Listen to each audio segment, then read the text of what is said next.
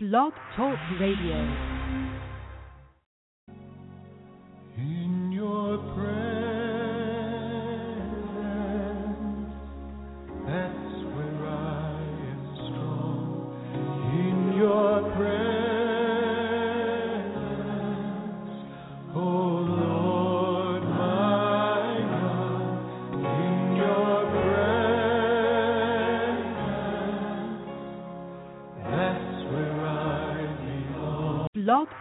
Radio. Blog Talk Radio.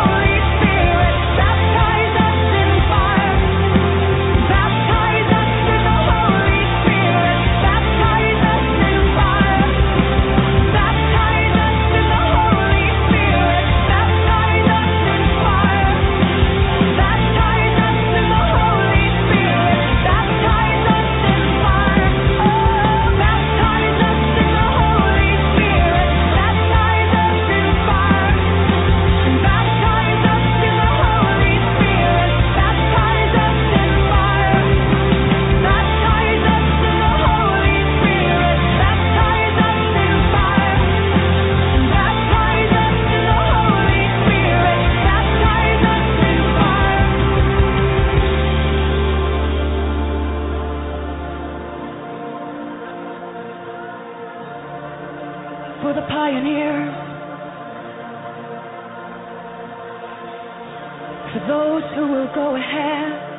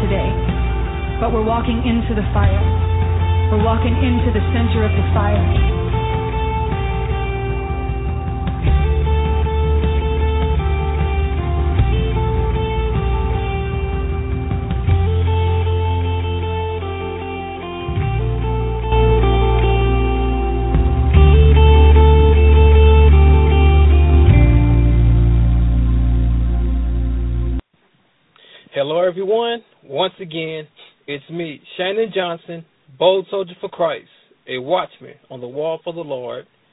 I just want to share a very short but important dream that the Lord gave me last night after the um, verdict was read for the Zimmerman trial. In this dream, I saw Zimmerman in the courtroom for a very brief time, maybe like three flashes, and then the scene changed. I found myself in this boat in this water heading over to this ship. And in this ship, they had missiles getting ready to launch. And the next thing I knew, these missiles were heading towards America. I got in the boat, turned around, and I went to go warn the people. run. The missiles are coming. The missiles are coming. But it was too late. Then the missiles had hit. It was a big, very bright light. And then the Lord woke me up. And I asked the Lord, I'm confused. What is the meaning to this dream? I need confirmation. So I went back to sleep. And then and then the scene changed. I remember seeing this black hoodie with a pocket at the middle, but on the side of this pocket it was torn. And then the Lord woke me up from the dream. The time was eleven eleven. And I asked the Lord, What is the meaning to this dream? It was very short and I am confused by it. The Lord was showing me that the Zimmerman trial will eventually lead to a riot and if the riot gets too out of control, martial law will be implemented. And the person that's orchestrating this whole thing is the son of perdition. If you guys remember, he was the one who said, if I had a son, he would look like Trayvon Martin. The beast knew exactly what he was saying and what he was doing at that particular point in time. And in the part where I saw the missiles heading towards America, the Lord is showing me that eventually the United States will be hit by nuclear missiles by a foreign country whose language we do not understand. And in the last scene where I saw the black hoodie with the um, pocket torn, the Lord is showing me that the hoodie represents darkness that's getting ready to cover America like never before. And the torn pocket represents the money, the economy, it will be worthless. It will be useless. People will be trying to save money and put it into their pockets, but it will fall through because the dollar will collapse and it will be of no value. And the black also represents famine, which is one of the horses in the book of Revelations. And I just want to close by saying this let's stay ready at all times. Things are about to change like never before. Repent Accept Jesus Christ into your life today, right now, in this moment. Do not hesitate and put off another second because darkness is making landfall. Keep your eyes open. Keep loving one another. Don't let what you see on the media and around the world influence you. We are Christians. We are the sons and daughters of Jesus Christ. Until next time, I love you guys. Stay rapture ready. Stay winning souls into the kingdom of heaven. Shalom. Praise the Lord. Hallelujah. Thank you, Jesus. Shalom, shalom, my brothers and sisters. Welcome to the Lord's Hour. Hallelujah. Praise Jesus. We're going to have a great program tonight. Praise Jesus. Hallelujah. After I heard that word from Brother Chandler Johnson last night, um, hallelujah, I had I listened to the word, not the entire word, but I listened to him about talking about missile coming to hit this land here in America. Hallelujah. And so I went and took it and took it in prayer with the Lord. Hallelujah. And that's what I'm going to share tonight. What the Lord went and told me and showed me last night, which it was it was it was awesome. Hallelujah. To be able to see what's going to be unfolding very, very soon, brothers and sisters. Hallelujah. This nation is, is about to go through really through a, a a hard time ahead of them. Just for those that, that are not seeking God, that are not preparing to go home with the Lord in the rapture. And we hear from the Lord through different prophet speaking about his soon return, his quickly return, his soon, his soon coming, which is going to happen any day, brothers and sisters. Hallelujah. And I'm here to encourage you to continue to seek the Lord with all your heart. Do not lean on your own understanding, but to trust Him and depend on Him. I know it's not easy, brothers and sisters. We all go through struggle and, so many things. We we we have to be tested. Hallelujah! Like go through the fire, and we are being put through the fire. It's not easy, my brothers and sisters. We all got our different things that we all go through. Hallelujah! Like I get I get phone call from my mother. She's going through infirmity Hallelujah. And it's because as the Lord has revealed to us through His Word, heaven is so great that before anyone gets there, we have to suffer. We have to go through so many suffering before we get to heaven. And so a lot of people just want their healing, don't want to go through no suffering. But Father God, hallelujah, had decided that for anyone to go to heaven, we must suffer. And it's, it's, it's in the Old Testament and the New Testament. Everyone suffer before they went to heaven, hallelujah. And so suffering is of God, hallelujah. And one, God wants everyone to suffer. I, I seen in heaven my grand grandmother, hallelujah, through my mother's side and my and my grandmother, they are there. But before my grandmother, hallelujah, who was very Catholic, and I was praying constantly for her, for the Lord to save her soul. She was in bed, suffering from different infirmity. She suffered right to the day where Jesus saved her soul and took her home. It, it was an intense suffering that my grand grandmother went through. Hallelujah. Until 19, hallelujah, uh, to, uh, 1998. That's when the Lord took her home. Hallelujah. She was she died, I believe, of 116 years. Hallelujah. And the suffering was, was tremendous suffering that she had to go through. Hallelujah. Praise the Lord. I believe she was born in in in 1880, 88 or 86, somewhere there. Hallelujah. And so she was very Catholic. Used to pray to the Virgin Mary and all that. Hallelujah. And and and but God, you know, God is so merciful. In His mercy, the Bible says, endure forever. And so there's an aunt of mine who was praying for her for over 30 years, way over 30 years, praying to Jesus that He would touch my grand grandmother and that He would save her. Hallelujah. She will come to the knowledge of Jesus. My grand, my aunt understanding and I understanding that only through Jesus anyone can come to the Father. Only through Jesus anyone can come to heaven, brothers and sisters. Hallelujah. Religion cannot bring you to heaven by Jesus.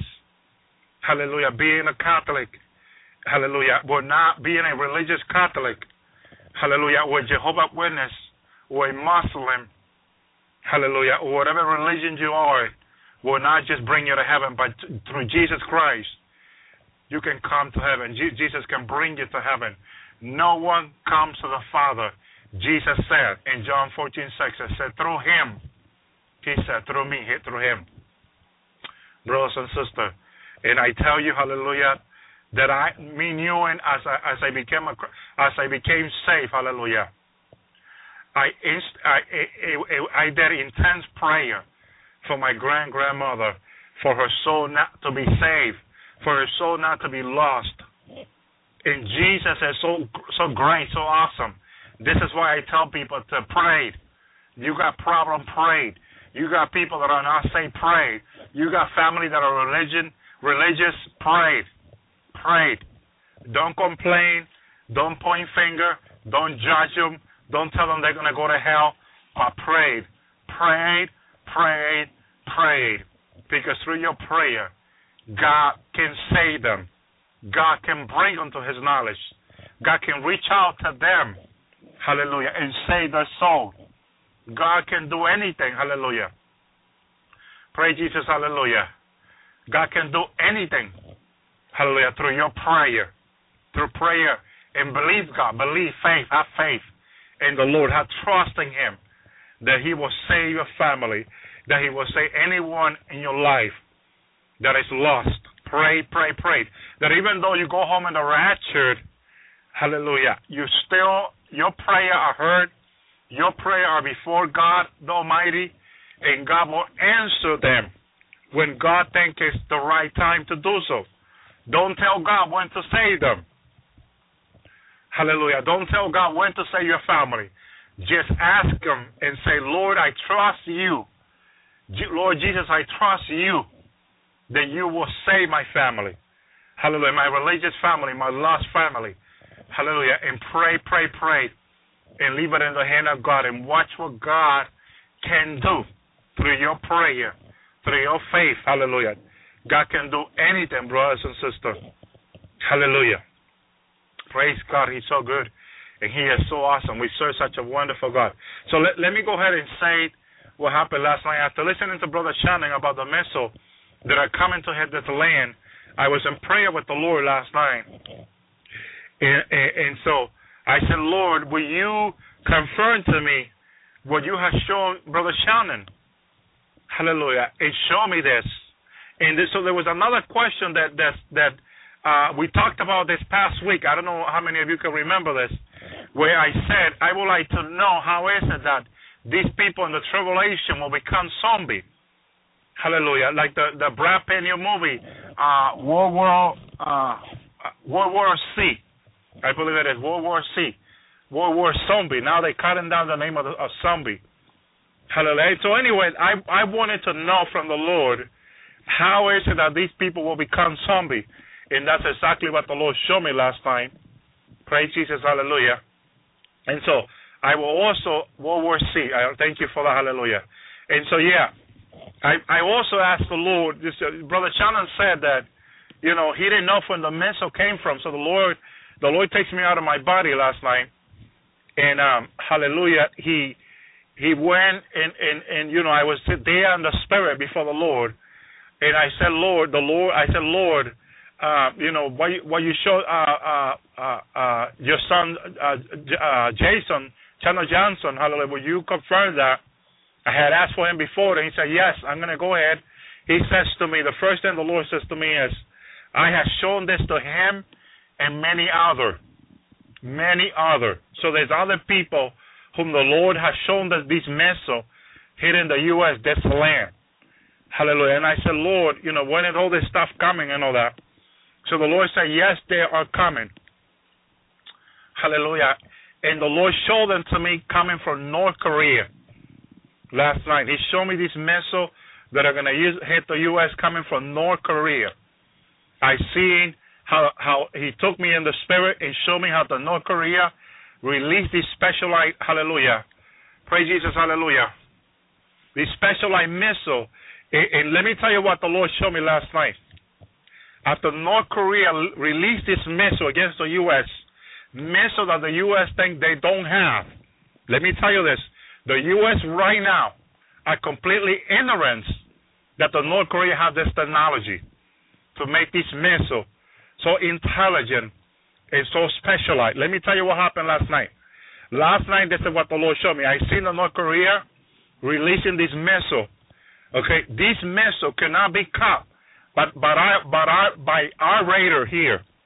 Okay, the CIA and FBI, I was seeing them going nuts, trying to figure out who has sent this missile because they were going off everywhere in the United States, almost everywhere. They was just hitting this land. Boom. An entire city will be destroyed. Hallelujah. And, and so the FBI and the CIA, they were going nuts because these missiles, as they came into land, hallelujah, the, the North Korea have figured out how to deceive the U.S. Uh, raiders. Hallelujah. And I could see that last night. The CIA were onto their system, their computers, and everything, and it was like they were pulling their hair. How come we don't know where these missiles are coming from? How come our radar were not able to detect them? Because they they they have spent, you know, the the U.S. have been in Baghdad, Hallelujah, Afghanistan, and all these countries, in North Korea, what they've been doing, the scientists and it, it, Hallelujah has been uh, really working 24 hours to make this missile. They got a real hidden technology that they were surprised. Hallelujah. Hallelujah. This nation. Brothers and sisters, I call you to prayer for this. This is real. They got this technology. And the US, the U.S. is very ignorant about this technology. They can hit the U.S. and Europe with this missile, and they don't even know who hit them. They will not even know who hit them. Praise Jesus, hallelujah. Brothers and sisters. So I'm calling everyone to pray now. This was a revelation from the Lord Jesus Christ to me last night as I asked him to please show me. Hallelujah. After, after I heard that, bro, that word from brother uh, from brother Chandler Johnson, I said, Lord, you know it, this word is from you, Lord. Will you confirm this to me? And as the Lord took me out in the spirit, I was standing next to the Lord Jesus, who was speaking to me last night, and took me to show me the North Korea releasing these missiles against the U.S. and the CIA and FBI and everyone here was going nuts. They were going nuts. Hallelujah. The NSA they knew where did these missiles came from. Hallelujah. And, and they were going crazy. The radar here were not able to detect this missile. Hallelujah.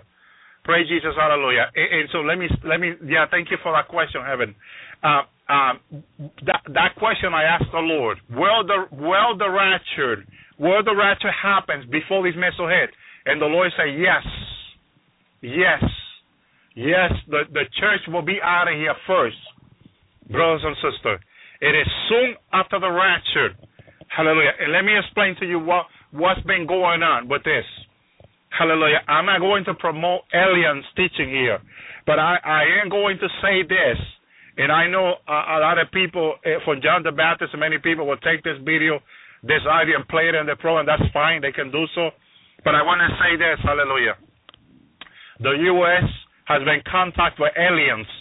They have put their trust on aliens, which are demons and principality.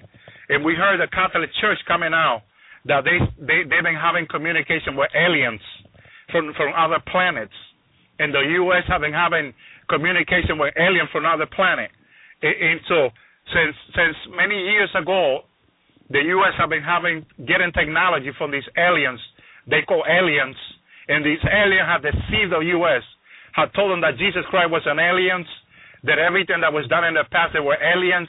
Hallelujah, and that they didn't even know they were talking to aliens. They have the government here, and that's we hear the separation of church, of church and state here and we see in pastor and evangelical people being persecuted in the U.S. because the the, the and all these intelligent people, okay, all these people from, from Harvard, hallelujah, have been um, talking to aliens, and the alien has been telling them, hallelujah, that Jesus Christ and all of these were aliens too. So the Christianity were created by aliens to keep the people uh, in harmony to keep the people in harmony. That's why they say that the the the, the, the aliens created created uh, the evangelical, the religion, created religion. So every we all are, are being are being looked as religious religious by the government. Praise Jesus, hallelujah. Very deceived. They are very, very deceived by Satan and these demons and principalities. So is the U.S. and the European country are very deceived by this alien, brothers and sisters hallelujah, by these demons and principality. Hallelujah. Praise the Lord, hallelujah. And it is so sad, so sad. They have told them, hallelujah, that, praise Jesus, hallelujah, that I told them that, that, that uh, all these religion has been created by alien to keep people in harmony. Praise Jesus, hallelujah. And so, brothers and sisters, the true is Jesus Christ. The true is, is the Lord Hallelujah, God Almighty, Jesus, brothers and sisters. And so let's pray for this nation because, hallelujah, praise Jesus, hallelujah. Uh, the U.S. Uh, Johnny has been having contact with, with alien, and aliens have told them, has given them technology, which are demons and principality, hallelujah. And praise the Lord, hallelujah. Sad to say hallelujah, that uh, the the aliens have told them, which, which are the demons and principality, that Jesus Christ was an alien, and that religion have been created by aliens to keep the population in harmony. Praise Jesus, hallelujah. Very deceived are the governments in Europe and the United States. Hallelujah. Praise Jesus, hallelujah. And so they have been deceived, brothers and sisters. This is why we need to pray for this nation. North Korea has really uh, uh, uh, has been deceived also by the prince of darkness. Satan had come into North Korea Hallelujah. It has given the North Korean technology, hallelujah, for them to come against the U.S. Satan has shown himself as a friend of Europe and the U.S., the prince of darkness, and they have received him, they have listened to him, and they have received technology through his demons and principality, which they call aliens. But also because Satan cannot be trusted, he is the father of all lies. Jesus said, and so he has been with the North Korean, giving them the same technology. It has given them technology to deceive all the raiders of the U.S. And, and, and with the instruction of these alien, which are demons and principality, the North Korean have created these missiles that they can be launched into the U.S. and the radar, hallelujah, of the U.S. cannot detect this missile. And the Lord was showing them to me tonight. I mean, last night, and I, I was really, I was really shocked by the revelation. But I, I could see the missile coming into this land and hitting different city. Boom, boom, boom, just blowing places in pieces. Hallelujah. Going deep into the earth. Hallelujah. Praise Jesus. Hallelujah. Praise Jesus. Hallelujah. And they were just hitting, hitting different land here. And they will go deep into the land and come up and, and create this huge explosion. Hallelujah. Huge destruction everywhere. People were running from one place to another. Same thing uh, Brother Charlie Johnson seen. The Lord showed me the following after that. Hallelujah. And saw I saw where this missile was coming from.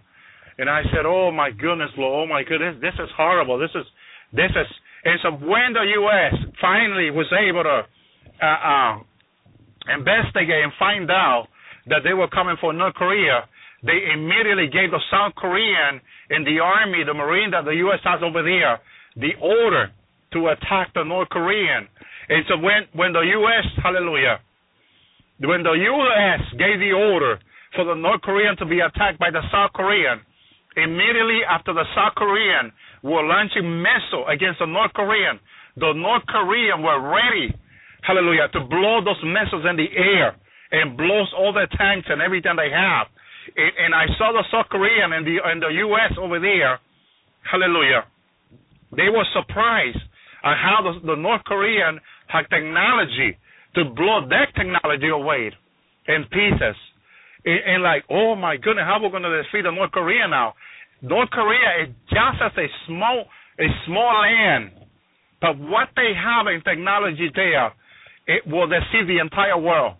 The entire world will be deceived. They will be surprised. They will be shocked because their their scientists, engineers, and all of them have spent years after years hand, hallelujah, studying to make this weapon. And Lucifer, the prince of darkness, has been there with them, giving them all these secrets that that they he also uh, uh, shared technology through his demons and principalities, co-aliens with the U.S. and Europe. And because he knows exactly what they have, he has given them technology, hallelujah, technology to deceive the U.S. and Europe. And the U.S. and Europe will be the, will be hit by North Korea in such a way that they will not believe it. They will be shocked. I was seeing that last night, and I was shocked myself. My goodness, what a surprise! And I'm thinking how small North Korea, hallelujah, North Korea is, how big the U.S. is, how big Europe is. In Europe, Europe and the United States were under fire by North Korea. I, I was shocked. How can this be? You know, I thought there would be some Russian involvement in this. Russia was not even involved in that. It was all North Korea taking out the U.S. and Europe. And I, I couldn't believe it. I was shocked because I think how big this nation is. I know how big this nation, how prepared this nation is. Hallelujah. Look what happened in World War II. Hallelujah. Praise Jesus. Hallelujah. And so I understand what the word of God now, what God's been saying to us here and through his prophet, hallelujah. Praise Jesus, hallelujah. Through his prophet to this nation to prepare and seek him because destruction is coming. Destruction is coming because the prince of darkness, hallelujah, has been going to North Korea and giving them all these secrets. Because the, the prince of darkness through his principality have, have been speaking to the U.S. and, and Europe. And they've been thinking they've been speaking to, to, to aliens. And they don't understand that those aliens that they're communicating with are not aliens that they think from other from other places, are demons and principality that Satan has sent. Hallelujah. Praise Jesus, hallelujah. And so the dollar will collapse for sure. Yes, because with all this damage, what do you think is going to happen? Hallelujah. Praise Jesus, hallelujah. Destruction is coming, brothers and sisters. And it's close. And it's close. It is so close, brothers and sisters. I want to tell you this. Hallelujah.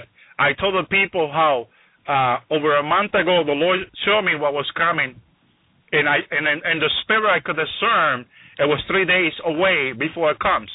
Then the Lord again, Hallelujah, show me. Uh, uh, God news I had to leave it to the Lord. I don't make decision. I prayed. I wait on to see what the Lord tells me, and He tells me yes. I, I just I just listen to him. Hallelujah. And so then after that, two weeks after that, hallelujah, I was able to discern this that hallelujah. It was it, it was two days and two days on the spirit all this stuff was coming. Hallelujah. And, and last night I ha- I had this assu- assurance in my spirit that this stuff is a day in the spirit of wait. Hallelujah. Again, you it's hard for you to compare time in the spirit to now because remember in the spirit there's no time. There's no timing. In the spirit. We have timing here. We're, we're suggested to timing here, but not in the spirit. But what what that the Lord has been giving me is is very is closer now than what it was two months ago. Hallelujah. And the Lord has been saying His coming is soon. So I immediately I asked the Lord as they brought me out of that vision, and I said, Lord, it are we going to see this? Hallelujah. And so what the Lord says to me, what He was showing me, Hallelujah, was the beginning of the tribulation. But we, the bride of Christ, we're not going to see this. That means the Lord's going to take us out before this. And the Lord saying, This is close, brothers and sisters. This is close. Hallelujah. My goodness. Imagine that, brothers and sisters, how close this stuff is. It's really, that's why I said we're going to have a great program tonight, brothers and sisters. Hallelujah. Because, hallelujah, my goodness, we're so close for, for all these things to start happening. Hallelujah. Revelation 9 2 says, Hallelujah. And he opened the bottomless pit, and there rose a smoke out of the pit, as the smoke of a great furnace, and the sun and the air were darkened by the reason of the smoke of the pit. I have seen this in a revelation the Lord gave me once. That smoke of the pit, as those those demons were released, and the evil, hallelujah, that that is going to bring, hallelujah, it, it, it was just surprising. And, and I remember the angel that was showing this to me. They said to me, "Woe to the people that dwell on the earth." Hallelujah. Woe to the people that dwell on the earth. They said to me, "Hallelujah." And I said, "Wow." And then the furnace was open, and I said, "My goodness, this this this this is this is tremendous. This is really, Hallelujah." The the the, the tribulation is about to start, brothers and sisters. It's closer now. It's closer now. That's why the Lord has been telling His people, get ready to go home, to be going home, because all this stuff is close. Hallelujah. Praise Jesus. Hallelujah. All this stuff, hallelujah, is close. And it's very close. Hallelujah. Revelation 8 12 says, And the four angels sounded, a third part of the sun was smitten, the third part of the moon, and the third part of the stars. So the third part of them was darkened and the third day shone not, and that night likewise. Hallelujah. So this this stuff, hallelujah, it, it, it really coming, hallelujah. Praise Jesus. Yes, it's it's um, yes, I believe so. There, come on, the Lord Jesus. I believe that the men of sin, hallelujah, the Lord will reveal it. But in the tribulation, see, a, lot of the things that people are not hearing from us, like these these these uh, demons, like look like human when you see them in the tribulation, they are going to look for what they look. The veil of people's eyes is coming down. They're coming down, and you're going to see them for whom they are. They will not be able to hide it, themselves from you. They will not be able. Hallelujah. And so this is what's coming, brothers and sisters. They are hiding from you now, but not for too long. Not for too long. The true nature, because that's the true nature that evil nature is going to be revealed soon, brothers and sisters. So you, hallelujah, pray Jesus, hallelujah. But we won't be here to see all that stuff. Hallelujah. The Lord has shown this to me so I can tell the people to prepare. People have to make a decision whether they want to go home and wait with Jesus. Hallelujah. And the raptured, or, or, or they're going to stay and encounter all these here in this land Hallelujah. They're going to have to see all this stuff. They're going to have to see their house be blown to pieces. Hallelujah. Now, listen to this. Remember the question that I had? Hallelujah. I had a question, and it was how is it that these people will turn into zombie? Hallelujah. World War Z. Hallelujah. And the Lord, hallelujah, show me, hallelujah, a virus that is going to be made that will turn people into zombie. I believe North Korea had this virus. Hallelujah. But I could be wrong because I've seen that it, it was released in the land in the United States and Europe. a virus that has to do with the with the DNA of human beings. It's it's going to somehow, hallelujah, praise Jesus, hallelujah. It's going to somehow, hallelujah, uh, uh, damage, hallelujah, damage the, the the DNA of human beings. And so, what I can compare it to is this. Let me go into the word now, hallelujah. Thank you, Jesus. God, God is so good. God is so awesome. Praise the Lord. Hallelujah. I, this program is, it's, people are going to love this program. Some people are going to play it over and over. Hallelujah. Thank you, Jesus. Hallelujah. Praise the Lord. Oh, man. God is so good. Hallelujah. God is so awesome. Praise Jesus. Hallelujah. Thank you, Jesus. Praise the Lord. Revelation 13, I believe it is, when when it talks about the RFID, which is the mark of the beast. Hallelujah. So I believe the mark of the beast, hallelujah, and this virus, it's, it's like it goes hand to hand because it has to do with, with the DNA of human being, hallelujah, a being, a being, hallelujah, uh, uh, being damaged somehow, hallelujah. Praise Jesus, hallelujah. Yeah, yeah, that, that, yeah. Praise Jesus, hallelujah. I'm talking, uh, yes, thank you for that come of the Lord. Daniel 202 said, and many of them that sleep in the dust of the earth shall awake, and some to everlasting life, and some to shame and everlasting contempt. That's good. Hallelujah. What I believe is Revelation 13 now. Hallelujah. I will have to really seek it out, good, and go, hallelujah. But, hallelujah. Praise the Lord, hallelujah. And so Revelation 13, 14 said, hallelujah. Let me see. Hallelujah. 16. And he causes all, both small and great, rich and poor, free and bond, to receive a mark on the forehead and under and under uh, uh, under hand and on the forehead, so that, that that no man might buy or sell. That that he that hath the mark of the name of the beast and the number of his name, he has the wisdom. Lay him that hath understanding count on the number of the beast, for it is the number of a man, and his number is six three quarter six. Now, what I want to say in regard to that is this. Okay, let me look up the other verse real quick. Hallelujah. Because I want to make a comment in regard to that. Hallelujah. Thank you, Jesus. And it's Revelation 20. Praise the Lord. Hallelujah. God is so good. Hallelujah. Praise Jesus. Hallelujah. Thank you, Lord. Hallelujah. Now, Revelation 24, I believe. And I saw throne and, and them that sat up on them Judgment was given unto them, and I saw the soul of them that were beheaded for the witness of Jesus and for the word of God, which had not worshipped the beast, neither his image, neither have received his mark on the, upon their forehead or on the hand, and they live and reign with Christ a thousand years. Hallelujah. But the rest of the dead live not again until the thousand year were finished. This is the first resurrection. Hallelujah. Blessed is the Holy One, he that hath part in the first resurrection. In such the second death has no power, but they should be priests of God and Christ and shall reign with, with him a thousand years. Now, what am I coming out with this? I'm going to explain this now for a minute. Hallelujah. Thank you, Jesus. Hallelujah. Now, the second death, hallelujah, is the death that the Lord wants us to overcome. And if you have the mark of the beast, it's clear you will not overcome the second death. So somehow, that mark of the beast ruins your DNA, some some part of you that it ruins you so, deep in your life that you cannot overcome the second death. Hallelujah. It's like you lose the seal of the Holy Spirit somehow. You lose, hallelujah, any part of God in you. Hallelujah, with with, with this thing. Because you have no power to overcome. See, when you are saved, you get the seal of the Holy Spirit.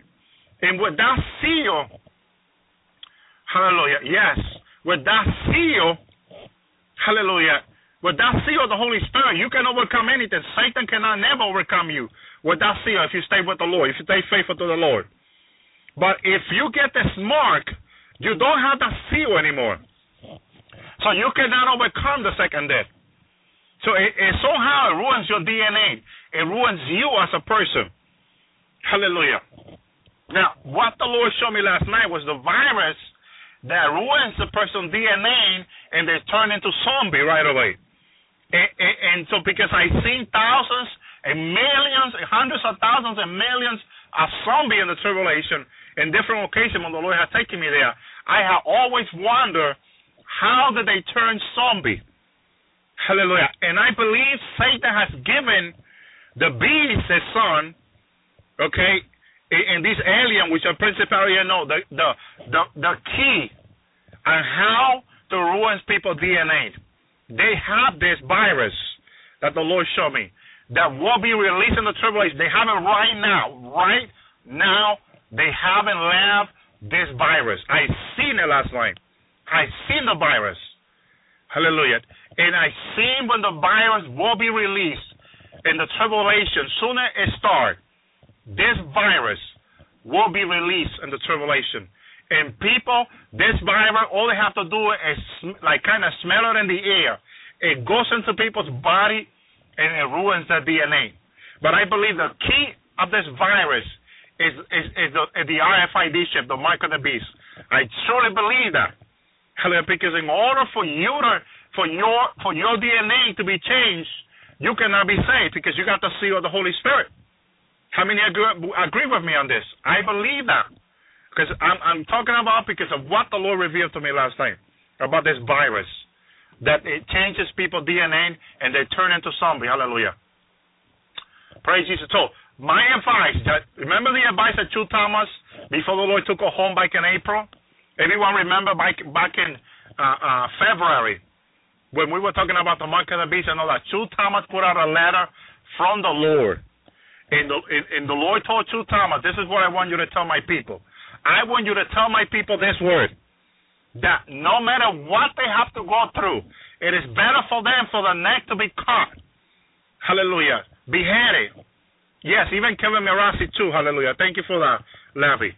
The Lord says it is better for you to be beheaded. It is better for you to starve hungry. It is better for you to, whatever you have to go through, that you do not get this RFID chip. Because it is the mark of the beast. Didn't Chu Thomas say this, yes or no? That word came in straight from Jesus Christ. It came, the Lord confirmed that word to me. Hallelujah. Hallelujah. Understand what's at stake here, brothers and sisters. Hello, your DNA will be changed with this RFID chip. And the devil has the prince of darkness who is speaking with our government through his principalities and demons, which they call aliens, which they are trusting because they have trusted in this alien, and the alien have told them that Jesus Christ was an alien, and he has given, pre- and this alien have uh, created religion to keep the population in harmony, which is a total lie of Satan. He's never going to tell them the truth for sure. You know that, brothers and sisters. Satan will never. So they are trusting. Now, I can, I'm going to tell you deeper things tonight, and some of you are going to be blown away. Hallelujah. Praise Jesus. Uh, Lord, help me to, to say what you, what, what you have revealed to me, Lord Jesus. Hallelujah. Brothers and sisters, I'm going to say things tonight that are going to blow people away. I'm going to wait a little bit longer. Hallelujah. Praise Jesus. Hallelujah. Praise Jesus. Hallelujah. Now, hallelujah. I want to stick explaining the RFID.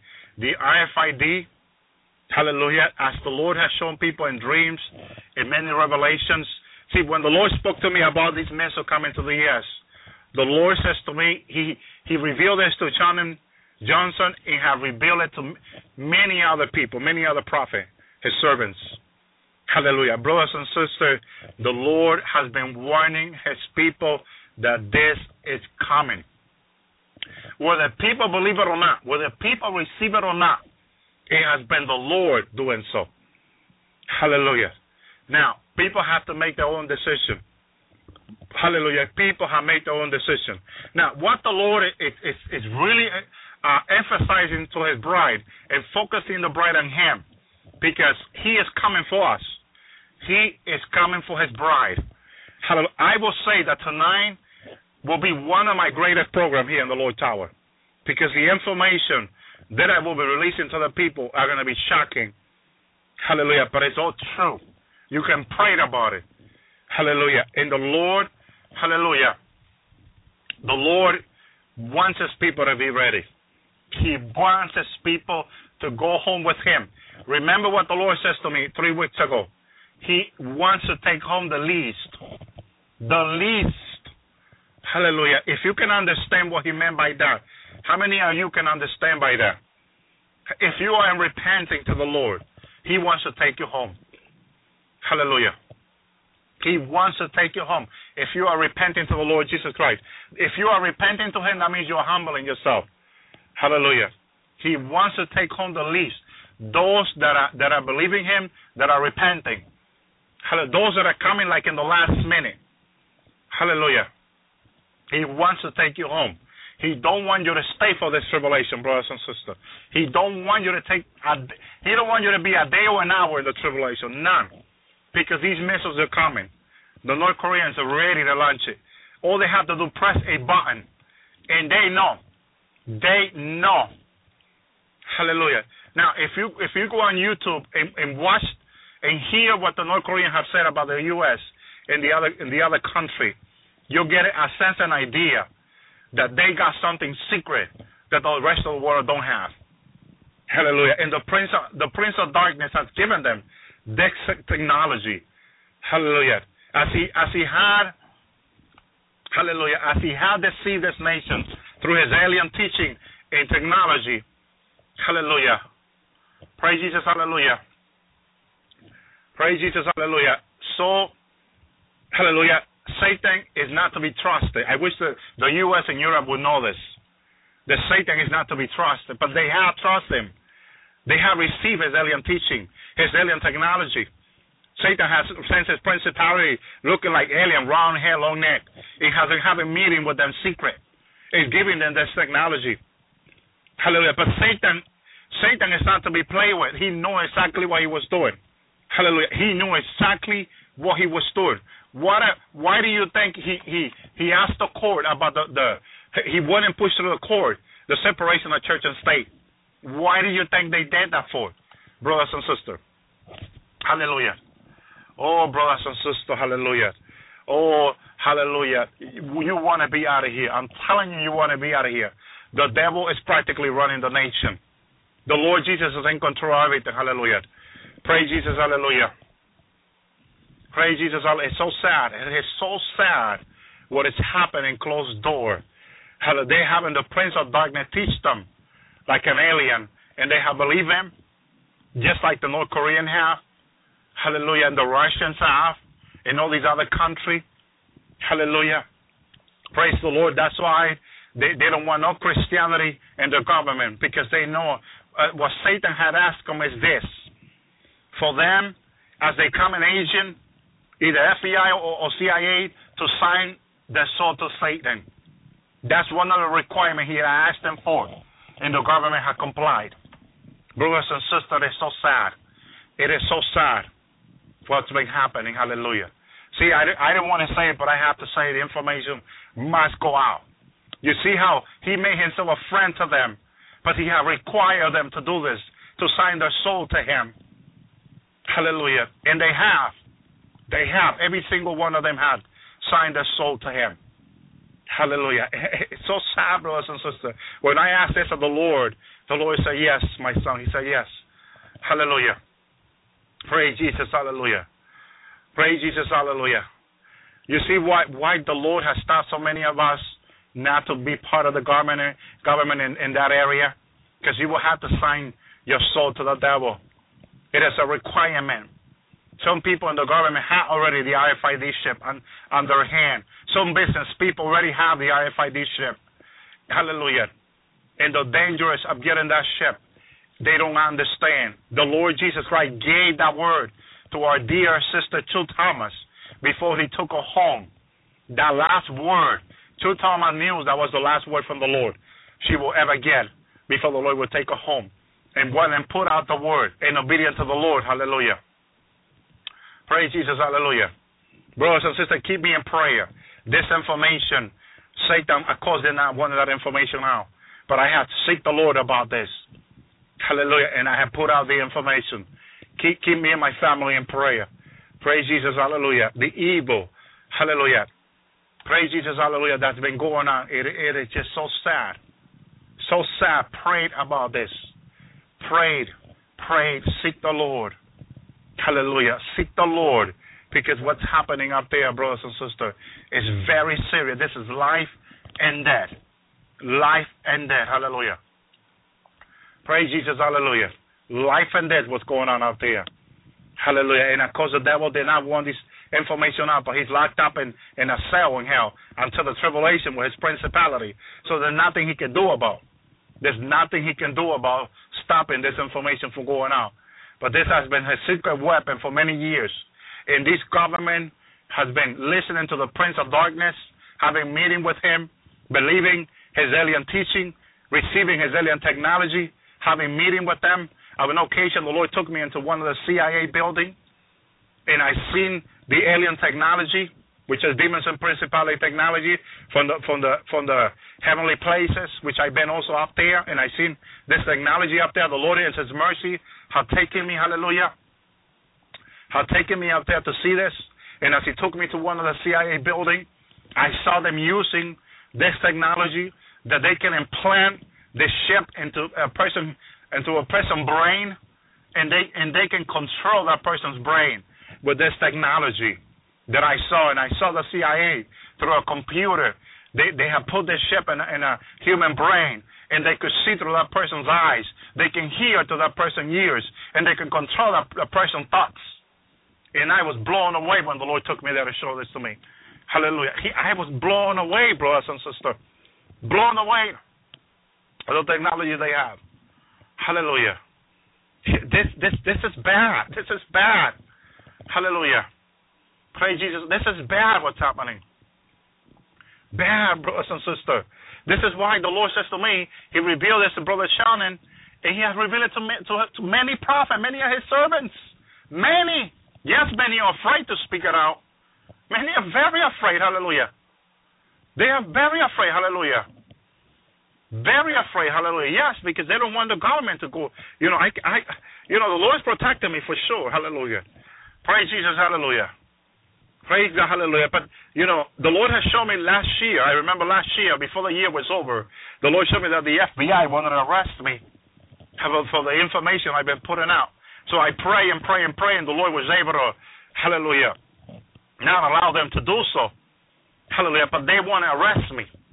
They don't want this. The devil don't want this information going out. The Lord showed me two or three times being arrested by the FBI because of this information. They do not want this information out. Please keep me in prayer. I will ask the Lord to send 10, 20,000 angels to keep me protected in my house and all that. Hallelujah. Praise the Lord. Because I was wondering if I get arrested, how am I going to preach God's word? Hallelujah. Praise Jesus. Hallelujah. So I, I don't want to go to jail for sure. But the truth must go out. Hallelujah. Praise Jesus. Hallelujah. They, they don't believe in that. They can manipulate the system, the court. Hallelujah. They can keep people accused of something for years in prison. My my brother, my flesh brother, works in the state of New Jersey. They can arrest someone, throw them in prison for years. That person don't see the, the light of the day. They don't see a judge until they care for. Hallelujah. They they will not see a judge until they care for. Hallelujah. That's what they do. They they they throw you in there. They throw your paperwork away. Hallelujah. No no family can will be allowed to go see you. Every time your family, my brother was telling me, ask for people to go see them, they, they stay looks the other way. The control is already out there. The devil is really using these people. Hallelujah. Praise Jesus. Hallelujah. So I hope that the Lord will, will keep me protected. Hallelujah. Praise Hallelujah. Praise Jesus. Hallelujah. But they they they they they are going They're getting away with so many stuff. They're doing hallelujah. Praise God. But the rapture is so close. We're, we're going to be out of here, brothers and sisters. Our time to go home is very, very close. And the people that the Lord is speaking to them, they know exactly what the Lord is telling them. I'm coming, I'm coming, I'm on my way. I'm on my way for my people. Hallelujah. It's close, brothers and sisters, very close. But this judgment is coming. It's coming. Hallelujah. Praise the Lord, hallelujah. Ephesians 4.18 says, having the understanding dark, darkened, being alienated from the life of God through the ignorance that is in them because of the blindness of their heart. Hallelujah. See, because of the, black, the, the, the blindness of their heart, The devil is using everything he has against them because they don't want to see. They're blind. Their hearts are blind. Hallelujah. So the devil takes advantage of that. He takes advantage of that. Hallelujah. Praise the Lord. He's so good. Hallelujah. Praise Jesus. Hallelujah. Praise the Lord. Hallelujah. Thank you, Jesus. Romans 11:10. Let let their let their eyes be darkened, that they may not see, and bow down and their backs always. Hallelujah. Praise Jesus. Hallelujah. Their eyes are already darkened. Hallelujah. It's already darkness. Hallelujah. In their eyes, darkened. Praise the Lord. Hallelujah. Romans 121. For when they knew God, they neither glorify Him as God, nor were thankful, but because the bane of their imagination and their foolish heart was darkened. Hallelujah. Pray those that seek to do evil and they, they and they seek the advice of the prince of darkness uh, will stay in darkness for sure. Hallelujah. The prince of darkness is giving them the RFID chip with this secure technology, they say, and they're about to release at any day. Hallelujah. We know that that the RFID has been approved by the Senate, and everyone been asking how how come we have not seen the RFID in the street? They they they got this one RFID made by the federal government, which they say it's it's 100% secure. The devil has given them the secret, supposedly the aliens, and, and so they're going to release it. But what's in that RFID ship is what the devil is not telling them there is in there. They, of course, they get the technology from the from the demons and principality, but what they're not getting, what they don't understand that in the RFID chip, is what's going to ruin the person's DNA. That's why the Lord gave Chu Thomas that word before the Lord took her home. That last word. That was that was Chu Thomas last word from the Lord for his people. Hallelujah. Last word for his people. For his people for the people not to get the RFID chip. Not to get it. No matter what they put you through. If you end up staying in the tribulation and you know that without an RFID chip you cannot buy or sell. You cannot go to work or you cannot go shopping. It is better for you to die in hunger, or it is better for you to eat from the garbage for seven years. Hallelujah. Until they behead you or something. Hallelujah. Then get in that RFID chip. I'm telling you, the Lord, hallelujah. Praise Jesus, hallelujah. The Lord has shown me uh, deep late into the tribulation, almost by the end of the seven year. People said, I cannot take this anymore and people were giving up to the RFID chip. They were just giving up to the mark of the beast. They said, "No, I cannot take this anymore. I, am not going to keep eating from the garbage. I'm not going to keep e- e- eating uh, wild berry and wild apples and stuff like that. I cannot take it anymore." And people were just giving up. Hallelujah. And just put it here, put it in my hand, or put it on my forehead. They didn't care no more. Hallelujah. I'm telling you, people warn other people on, on your Facebook, on your YouTube, put out video, advise people, do not take the RFID. Take Chu Thomas, Chu Thomas word. Take Chu Thomas word. Go back to her website and take her word from the Lord Jesus Christ. Eh, hallelujah. And make a video about it. Do whatever you can to tell people, look what the Lord gave to Thomas before he took her home. Do not take the RFID chip. Do not, do not, do not, do not. It's very important. Hallelujah. They're ready. They got all the all the all the guillotine. They have all the stuff ready. All the boxes where they're gonna bury people. Hallelujah. They have them ready. Praise Jesus. Hallelujah. They have all this stuff ready. Hallelujah. To bury people. Hallelujah. So behead people and right away bury them. They have bags ready for that. They have buying all kinds of stuff from China by thousands. Hallelujah and they're in the U.S. land already ready for these people, hallelujah, who stay behind. There will be billions of people staying behind, hallelujah, and there will be billions of, of, of zombies around. People who stay around, hallelujah, will have to live with this zombie chasing them. These zombies are going to chase you, hallelujah. The zombies are going to chase you to try to eat you alive, hallelujah. Just as you saw that zombie in Miami eating the other men alive, the same thing will happen. Zombie will be eating people alive. Hallelujah. There's a virus, hallelujah, already set up set up by the governments to be released. Hallelujah. Where people are going to turn zombie. Hallelujah. And all they're going to do, go about eating other people. That's all. They don't care for nothing else but just eating meat, meat, meat, everything that is before them. And people will be had to be running away from them. Hallelujah. Running away from these zombies. Coming. It's coming, brothers and sisters. And it is so close. And I hope that I know that this tonight has, has is going to be one of the greatest programs I have made about this. And I hope this program will keep will keep on being put through other program, release the information released through other program. Hallelujah. Because I'm telling you, this is coming and it's going to be a worldwide virus. I saw how the virus was released in the U.S. last night and in Europe and then to the rest of the world. And people could not understand how can someone be so evil to release that kind of virus. Hallelujah. There, there's much evil down here. Just think about them listening to Lucifer, to the Prince of Darkness, through his, to his principality who call themselves aliens and had common roundship and all that. Illusions of Satan.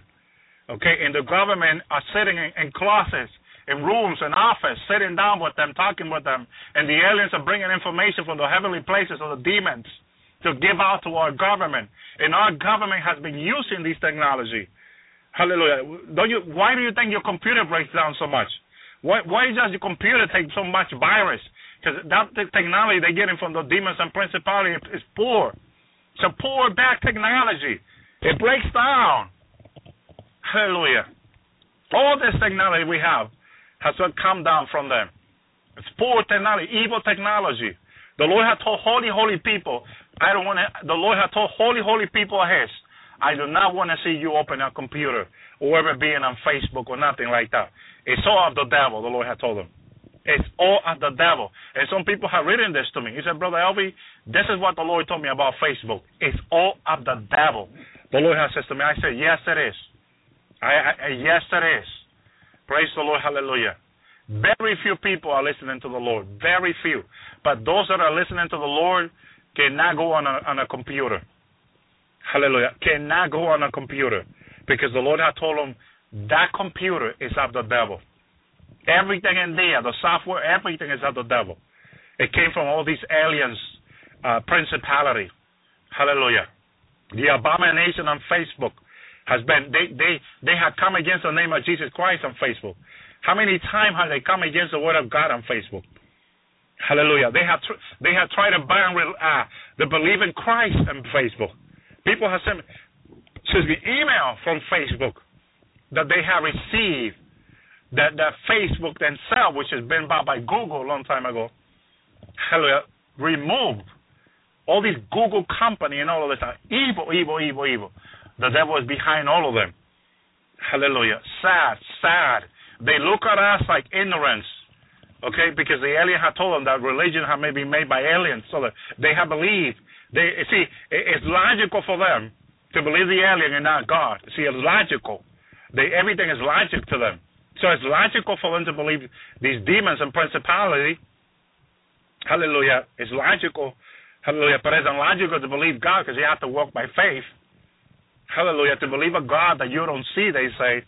Hallelujah. So it's illogical, but it's logical for them to believe those aliens that they see and they sit down with them and talk with them and they can see the face, they can see the prince of evil, Satan, sitting with them in a chair. Okay? Praise Jesus, hallelujah. And so that's logical for them. That's logical. Hallelujah. Praise the Lord, hallelujah. Because the Lord Jesus Christ, and for anyone to see the Lord, has to have a pure heart. That's that's one of the requirements. Hallelujah. And it's Matthew 5 8. Blessed are the pure heart, because they will see God. Anyone wants to see God has to have a pure heart. Hallelujah. This is no way around with God. So God is not going to show himself to someone that easy. He he he could do it in his mercy, he had done it for thousands of years in his mercy. God can do anything. Hallelujah. God can do anything. Praise the Lord. Hallelujah. The Lord can do anything. Hallelujah. I will not limit God to anything because God can do anything. Hallelujah. And so Jesus, people have seen Jesus walking in the in his flesh down here by the mercy of God. God's God saving them through his son. The Lord coming to save them. Hallelujah. Because He's the only way to the Father, brothers and sisters. Hallelujah. He's the only way. Now, to Catholic people, the Paul saying that the, the Catholic Church saying that they've been speaking with aliens, having communication with aliens, doesn't that make you wonder? Come on, someone have to think for a minute. I believe that you have to think about this.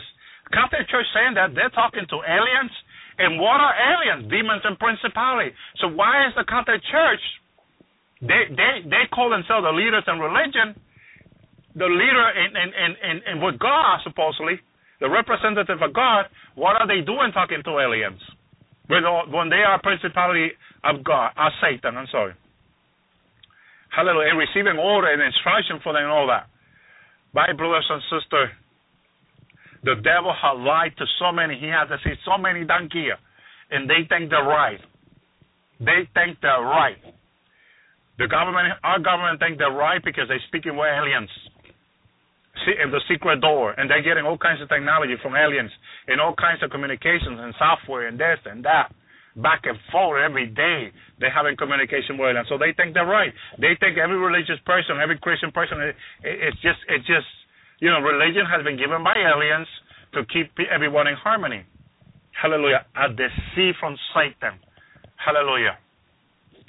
We know that He's the Father. Jesus said, of all lies. He's the Father. Hallelujah. How can then Him being the Father of all lies, how can they sit there and listen to Him? because they don't receive the gospel. Hallelujah. They don't receive, hallelujah. Praise Jesus, hallelujah. They don't receive the gospel. If they will receive the gospel of Jesus Christ, they will believe the truth and the Messiah and Jesus, hallelujah. Praise the Lord. They will receive Jesus, but because they know, hallelujah, they don't receive Him. Now, hallelujah, they, they abide, they stay in the sin, and they're not free. Hallelujah. They're not free. Hallelujah. Thank you, Jesus. Hallelujah.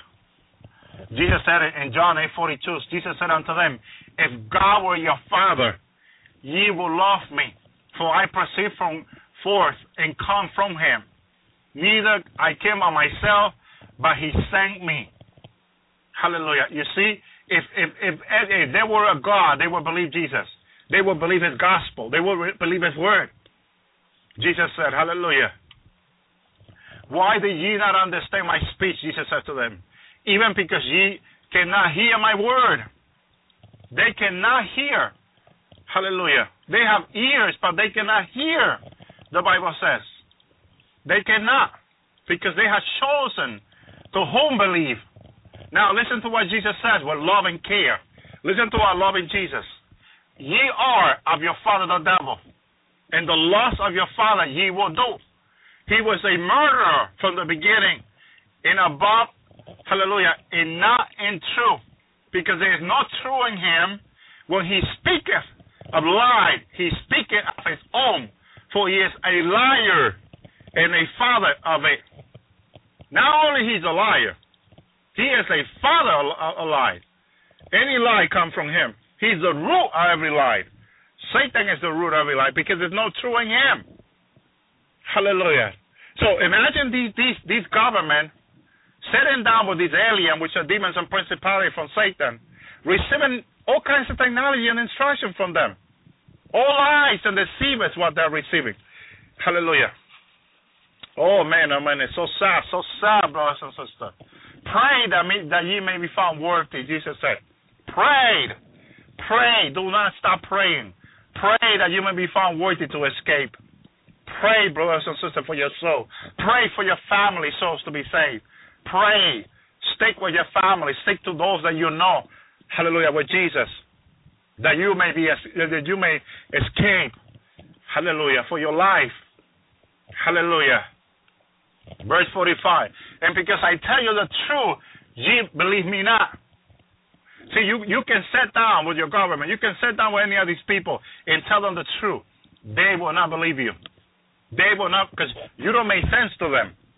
It makes sense to you that are saved, but you, you know, their lies from Satan don't make sense to us. But what we say that is true from God, it don't make sense to them. Hallelujah. Because if you sit down with them and, you tell them that you believe in God, you know Jesus is the true and the way to the Father, the first thing they tell you is, uh, do you went to college? Well, I have a couple year in college, this and that. I only have this of college. They said, well, you're not prepared to make that kind that kind of assumption.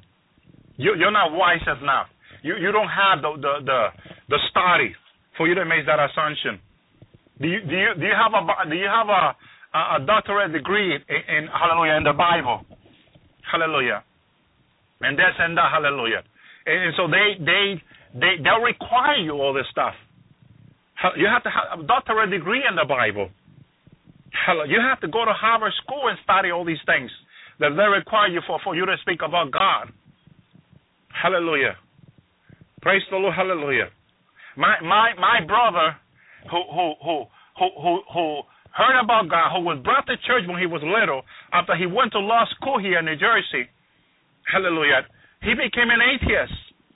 He became an atheist. He believes in evolution. After he did, because all these professors and all these people in college taught him about evolution and all this and all that, and, and they bring you this proof and they bring you that, and, and, you know. And so they deceive people. Who behind all this? Satan. Satan is behind all this. So me who don't don't have much college, I had I didn't I didn't really went to college to study. Now my, my brother did. So when I go to New Jersey to visit my family, I sat down with him and we we talk about all this stuff. It is hard for me, and so the Lord has to use me and touch them for him to understand because that's the only way. Because he went to law school. He went to law school here in the U.S. He knows. He thinks he knows. He studied. He went to law. He studied law. He studied this. He studied that. You know, he he he is a he is someone that can, that can make uh uh, uh, that can think logically, they say. Hallelujah. He's younger than mine, than nine. Hallelujah. He's younger than nine. And, and so this is the way these people think. He became an atheist, someone who, who was brought to church when he was little, who, who, whose eyes saw miracle from God. People being healed, all kinds of stuff. Hallelujah. Now he, he has logic in his mind from law school. Hallelujah. Those are the people that think logic, they say.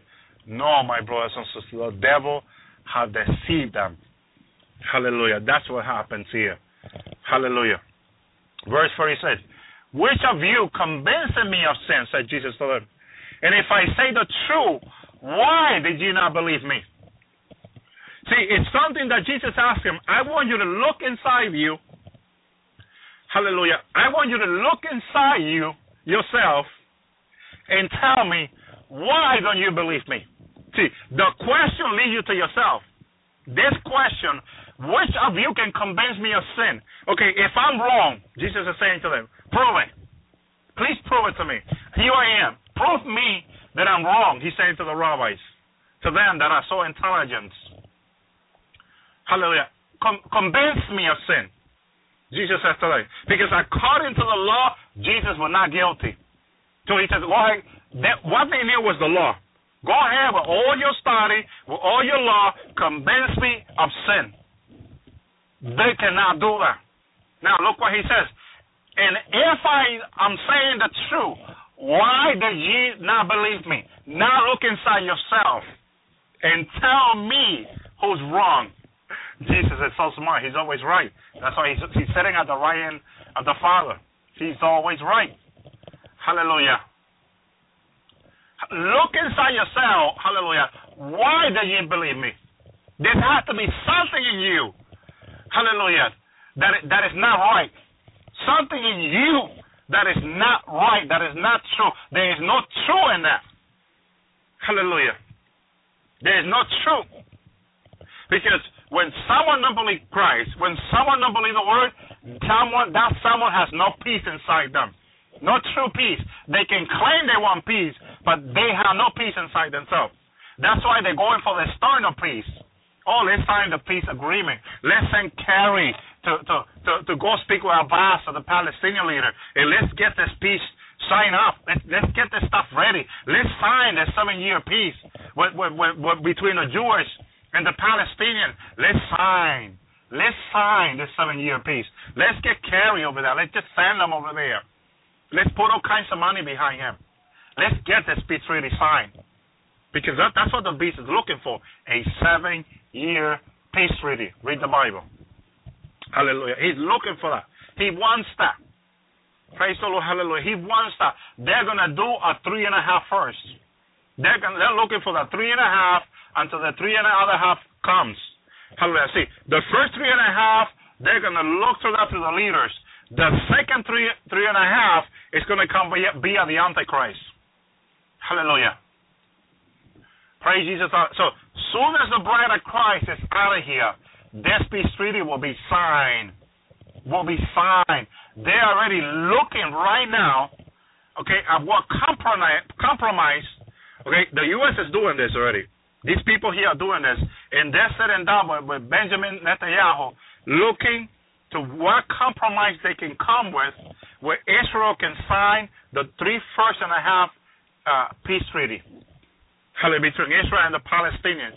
But the UN won Israel to give East Jerusalem, part of East Jerusalem, Palestinian. That is never going to happen. Netanyahu has said Israel will give up no land. No land. Especially Jerusalem. That's not going to come. Hallelujah. That's not going to come. That peace treaty, hallelujah, praise the Lord, will be signed. We know that because the Bible says they will signed the three first three years and a half. That's what the Bible says. Hallelujah. But hallelujah. Praise Jesus. Hallelujah. You see, who who is the one pushing them forward? You hear that? You see what happened to Kerry's wife? He he should have not been in. He should have not. Yes, Kerry should have not been going to to to the to the to Abbas now, to the Palestinian leader now, to try to get the three and a half sign now. But the the the beast over here, oh, you know, he, Kerry has an excuse. My wife is sick. My wife is going through this sickness now. So Kerry should have be, should have been in the hospital with his wife. His wife is sick. That should have been a reason enough for him to take time from work. They don't even want him to take this time. This man is really is still heartbroken for what happened to his wife. You can see it in his face. Look at the news. Look at Kerry's face. He's still heartbroken for what happened to his wife. He don't want to be over there. Who wants to be in the Middle East when your wife is sick in the U.S.? Who wants to be doing that? Come on. That's his wife he loves. Hallelujah. But the beast is pushing him. Come on, come on. Time is of the essence. Get this stuff signed. Get it signed. Get it signed. Get it signed. Because the beast somehow thinks that the Jewish people are giving land. Land. And so, you know, I heard of the Jewish people compromising some land to the Palestinian. Someone was telling me that they heard some of the land that the Jewish people want to give the Palestinians, but I don't think they will give part of Jerusalem, which that's what the uh, Palestinian want.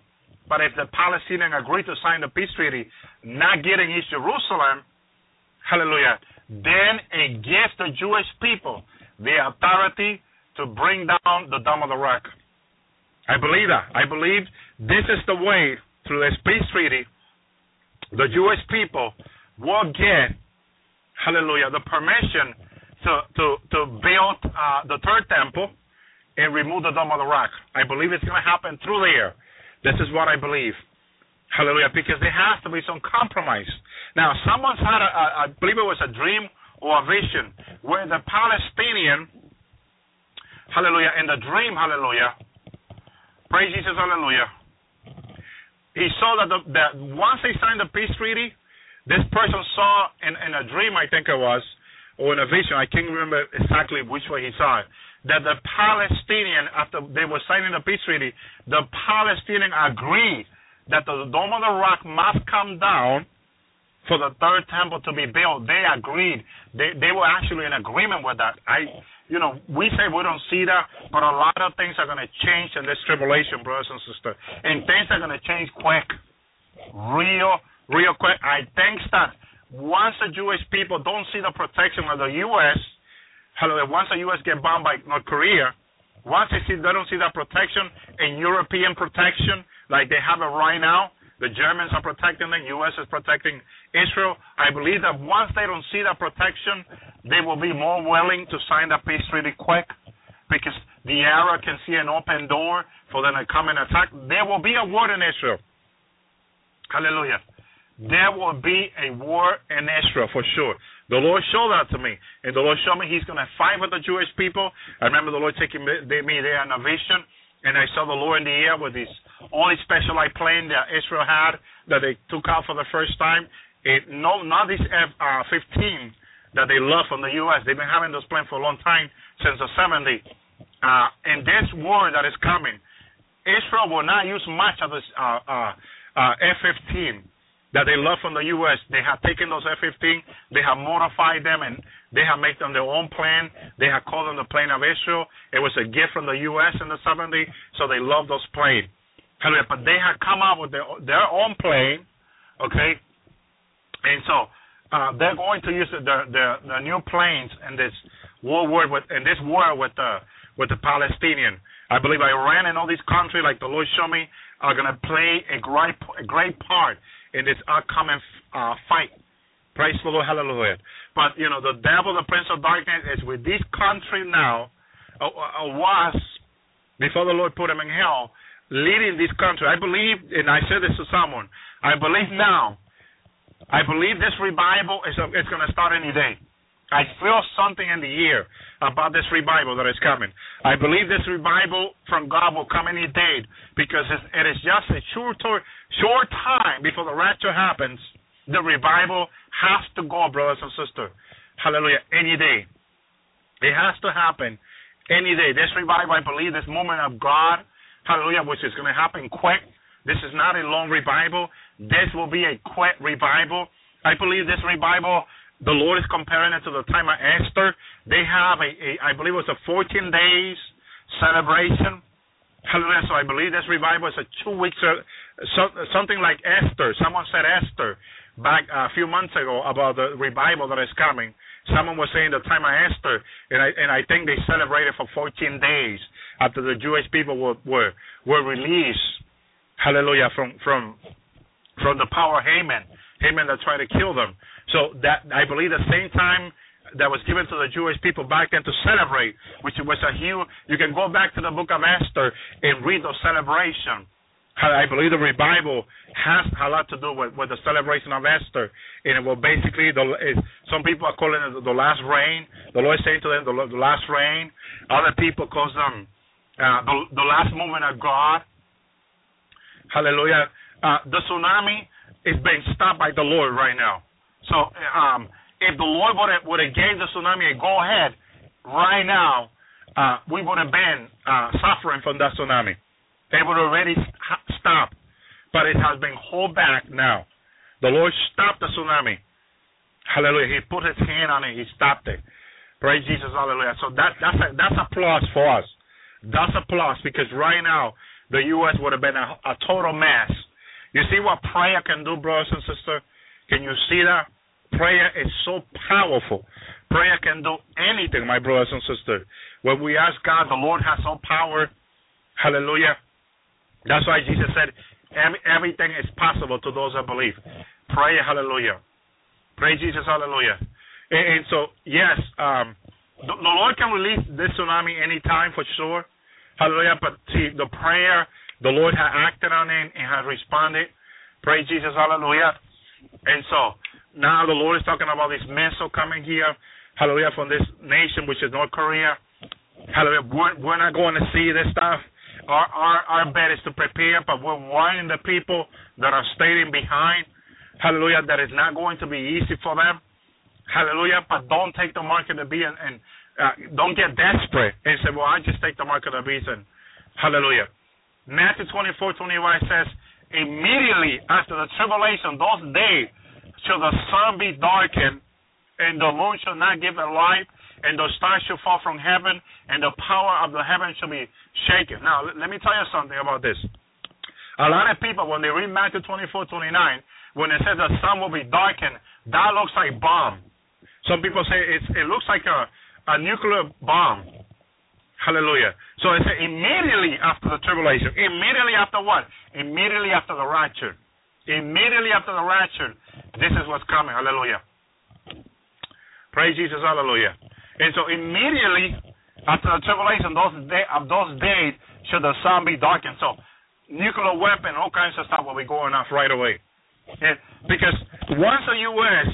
trying to uh, bomb North Korea through South Korea, and South Korea wipes out all, all, all, all North Korea wipes out all South Korea and everyone in it, then the U.S. is, you know, they're gonna we're gonna have to go nuclear on these people. We're gonna have to just wipe them out because they just, they just killed the Korean people, the South Korean people. So uh, all this mess is gonna get. I'm telling you, the U.S. is not gonna take long for this. It's not gonna take long because they're they're not going to let uh, uh, North Korea launch no more missiles over there. Once they get attacked, uh, they're they're just gonna take action right after that. Once they find out after they get attacked who did it, and they find out it's North Korea, immediately they're going to order South Korea because they have all kinds of army and marine over there, and they're going to order them. Once North Korea wipe out South Korea and everything the U.S. have over there, then things are going to get ugly now because it's going to go nuclear, brothers and sisters. And I saw, I remember the Lord in one revelation showed me a nuclear weapon going off. Hallelujah. Praise Jesus, hallelujah. Nuclear weapon going. We're not going to see this, but in the mercy of the Lord, He's showing this stuff to us so we can share with people. We can tell people, look, this is what's coming. Prepare. Prepare in repenting. Prepare in righteousness, like, like Dr. Order says. Prepare in righteousness. Repent to the Lord. Seek the Lord Jesus Christ. Don't, don't, this is not the time for you to fall asleep. This is not the time for you to get caught up in, in, in oh, because I got to go to college, I got to go to school, I got to go do this and do that. Hallelujah. Right now, everything should be on hold and just seeking the Lord. Because you know what?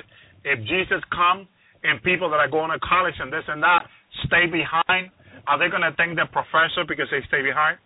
Are they gonna Are they gonna thank the professor who's teaching them about hallelujah, all kinds of false teaching and all kinds of stuff about evolution? Are you gonna go after you stay in the tribulation and go shake his hand and say, Thank you for all that evolution. I stay in the tribulation because of you. No, you're not gonna be happy. You're not gonna be happy. You're gonna be even madder of them. You're gonna get so mad. You're gonna walk out of school and say, "Why did I have to listen to your lie and see All the stuff that came from from Satan." But their eyes, yes, their eyes will be open. This is one thing about the tribulation that a lot of people don't understand. See, a lot of people, when I say uh, human, uh, the the uh, uh, demon that look like human, uh, they get offended. They get offended, offended, offended. They don't want to hear that. But listen to this: when the tribulation starts, all these that look like human now, you're gonna see them exactly for whom they are, because that's their nature. That's their nature. So you're gonna see them. Hallelujah. Listen to this word. Let me let me go to to the word. Hallelujah. Thank you, Jesus. Hallelujah. God is so good. Hallelujah. Listen to this. First Corinthians thirteen twelve. For now, for now, listen to this, bride of Christ. For now we see through a glass darkly, but then face to face. So how do you see now? This is how you see. Just in case any of you had a question. How do you see? Hallelujah. How do you see? For says the apostle Paul, now I know in part. I know a little. We know a little. But then I should know even as I also I am known. Hallelujah. Right now it's so complicated. We know so little. We know in part. Th- This is why we question everything. Oh, we want to know about this, we want to know that because we know in part. And all this, I'm telling you, there's more to it. There's a lot more to it. So when people are, don't receive the little information that the Lord gives through His people, the, the other information they miss. Hallelujah. Praise the Lord. Yeah, shalom there to the people of Mexico City. Hallelujah. Praise the Lord. Hallelujah. Yes, I have a lot of friends from Mexico. Praise the Lord. They listen to the Lord's Hour. Hallelujah. Every week. And I'm thankful for them. Hallelujah. So, we have to understand that what God has given to us through His servants is little information. Hallelujah. To, to compare to all the information, hallelujah, that we want to know about. Hallelujah. But right now, I, I, I will say, hallelujah, because we don't know, we don't have all that information. Hallelujah. Like, let me give you an example. As I went to the Lord about this virus, that I didn't even know about this virus that will be released in the tribulation that will make people zombie. I didn't know about that. And I, I don't want to look at movie and say, well, this movie shown that people took this because of this virus, people turned into zombies. That's that's not that's not a true source for me. The only true source that I know is the Lord Jesus Christ. So I have to go to Him in prayer and say, Lord, will you show me the reason why will these people turn zombie in the tribulation? Hallelujah. And I waited, patiently waited on the Lord, and then the Lord showed me the virus last night. And when I seen that, I was blown away. How can this be possible? I want to play this audio for Shannon Johnson. For a lot of the people early did not hear this. You know, a lot of people have not heard it yet. So I want to go ahead and play this audio. Hallelujah. And then I'll get back to you. Listen to this. Hello, everyone. Once again, it's me, Shannon Johnson, bold soldier for Christ, a watchman on the wall for the Lord. I just want to share a very short but important dream that the Lord gave me last night after the um, verdict was read for the Zimmerman trial. In this dream, I saw Zimmerman in the courtroom for a very brief time, maybe like three flashes. And then the scene changed. I found myself in this boat in this water heading over to this ship. And in this ship, they had missiles getting ready to launch. And the next thing I knew, these missiles were heading towards America. I got in the boat, turned around, and I went to go warn the people run, the missiles are coming, the missiles are coming. But it was too late, then the missiles had hit. It was a big, very bright light, and then the Lord woke me up. And I asked the Lord, I'm confused. What is the meaning to this dream? I need confirmation. So I went back to sleep. And then and then the scene changed. I remember seeing this black hoodie with a pocket at the middle, but on the side of this pocket it was torn. And then the Lord woke me up from the dream. The time was eleven eleven. And I asked the Lord, What is the meaning to this dream? It was very short and I am confused by it. The Lord was showing me that the Zimmerman trial will eventually lead to a riot, and if the riot gets too out of control, martial law will be implemented, and the person that's orchestrating this whole thing is the son of perdition. If you guys remember, he was the one who said, if I had a son, he would look like Trayvon Martin. The beast knew exactly what he was saying and what he was doing at that particular point in time. And the part where I saw the missiles heading towards America, the Lord is showing me that eventually the United States will be hit by nuclear missiles by a foreign country whose language we do not understand. And in the last scene where I saw the black hoodie with the um, pocket torn, the Lord is showing me that the hoodie represents darkness that's getting ready to cover America like never before. And the torn pocket represents the money, the economy. It will be worthless. It will be useless. People will be trying to save money and put it into their pockets, but it will fall through because the dollar will collapse and it will be of no value. And the black also represents famine, which is one of the horses in the book of Revelations. And I just want to close by saying this let's stay ready at all times Things are about to change like never before. Repent, accept Jesus Christ into your life today, right now, this moment. Do not hesitate and put off another second because darkness is making landfall. Keep your eyes open, keep loving one another. Don't let what you see on the media and around the world influence you. We are Christians. We are the sons and daughters of Jesus Christ. Until next time, I love you guys. Stay rapture ready. Stay winning souls to the kingdom of heaven. Shalom. Praise the Lord. Hallelujah. You see, that audio, that video was the one that led me to to ask the Lord about this information. I said, Lord, you know, would you please confirm this to me? Hallelujah. And, and he did. He actually did. Hallelujah. Praise Jesus. Hallelujah. Brothers and sisters, all this stuff is just so close. It is just so close, brothers and sisters. Hallelujah. James 1.23 says, For if any be a hearer of the word, and not a door. He is like unto a man beholding his natural face in a mirror. Hallelujah. Praise Jesus. Hallelujah. We need to be doors of the Word of God. Hallelujah.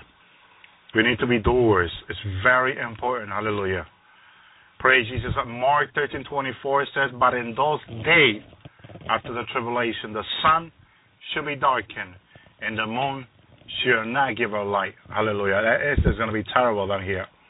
Terrible. Imagine you can look up in the tribulation and everything is total in darkness. Just like he said, darkness is coming to America. You look up and you cannot even see the sun. Hallelujah. Like a terrible cloudy day, but it's not cloudy by the cloud. It's cloudy by the weapons that are going off on the earth. That is horrible. That is horrible. What is coming? Hallelujah. So that's why the Lord is calling His people. Hallelujah. Praise Jesus. Hallelujah. To get ready. Get ready with the Lord. Hallelujah. Get ready. Praise Jesus. Hallelujah. Isaiah 24:11. This is this is what our brother Isaiah said in his generation. There is a crying for wine in the street. All joy is darkened. The mist of the land is gone. The myrrh, I'm sorry, the myrrh of the, gone, the land is gone. Praise Jesus, hallelujah. That's what's going to be happening here in the tribulation soon. It is so close. In the spirit, I could I was able to discern that the tribulation is a day away. A day away, brothers and sisters. Hallelujah. Praise Jesus. Hallelujah. Praise the Lord. Hallelujah. Uh, praise God. God is so good. Hallelujah. Matthew 24, 40, 51. I will read that. But if but if the the evil servant should say in his heart, My Lord delay in his coming, and should begin to smite his follower servants to eat and drink with the drunken, the Lord of that servant should come in a day when he looked not, not for him, in an hour that he is not aware of, and should cut him asunder and appoint him his portion with a hypocrite. There should be whipping and gnashing of teeth. Hallelujah. That is coming. That is coming. Hallelujah. There will be a lot of weeping in this tribulation. Hallelujah. There will be a lot of people. You know, when those nuclear weapon goes off, there will be gnashing teeth. Hallelujah. Real quick. Hallelujah. It's coming, brothers and sisters. We need we need to just hallelujah. Paul, Paul says to the church of Corinthians, for we know in part and we prophesy in part. Hallelujah. So there's there's a lot of information we, we don't know. Hallelujah. We just don't know. A lot of secrets happening up there that we don't know about. Some people suspect things, but unless we get a revelation from the Lord, that then then we know for sure. Like the Lord revealing me the the virus that would turn people into zombie, and I believe it's tied down to the to the RFID chip because what the Lord showed me last night was that when this virus get released, it's it's going to somehow damage people's DNA. I could see that in the spirit. People DNA being damaged by this virus, and people turning into zombie. My goodness, the people can be talking to someone now normally, and when that tribulation starts, all of a sudden they're a zombie. And I saw people in the tri- in the tribulation running people over with their car, running zombies over with their car, because they will not get out of the way. They will not get out of the highways or the street. Millions of people, billions of people on the street walking like zombies, looking for a regular human to eat them up in pieces. Other people running, hiding. People had the windows, hallelujah, completely. The house was completely uh, uh, uh, closed.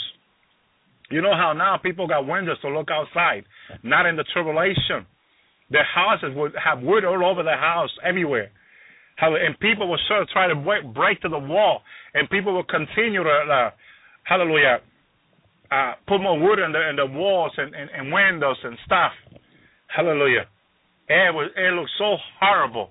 No more peace. People were not concerned about going to work anymore. They were not concerned about that.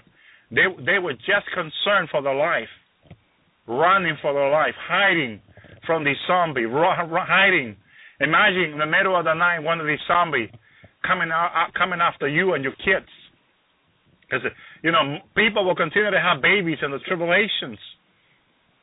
Kids eight years old, eight years old and up, hallelujah, staying behind in the tribulation. Playing so much kid, billions of kids are playing video games online now through the Xbox and, and all this stuff. Evil video games are, are demons. The, these people that make these video games, they, they demon gives to them these images of these video games. You see, you see barely naked people in these video games that these kids are playing. They they're swearing and they're saying all kinds of evil words through their mouth, and these kids are listening to them. Hallelujah. Praise Jesus, hallelujah. They're listening to them. Praise the Lord, hallelujah. At one time, the Lord takes me into a tribulation, and I see that this young girl that I know, she was praying in the tribulation, and I see that these gang of God who were go, who were to go after her to kill her, abuse her, rape her, and kill her. And I went and I ran to her because I see their intention to do harm to her, and I saw she was it, and I grabbed her by an arm and I and I there was a motorcycle there, and I went and ran and threw her in the back of the motorcycle, and I took off.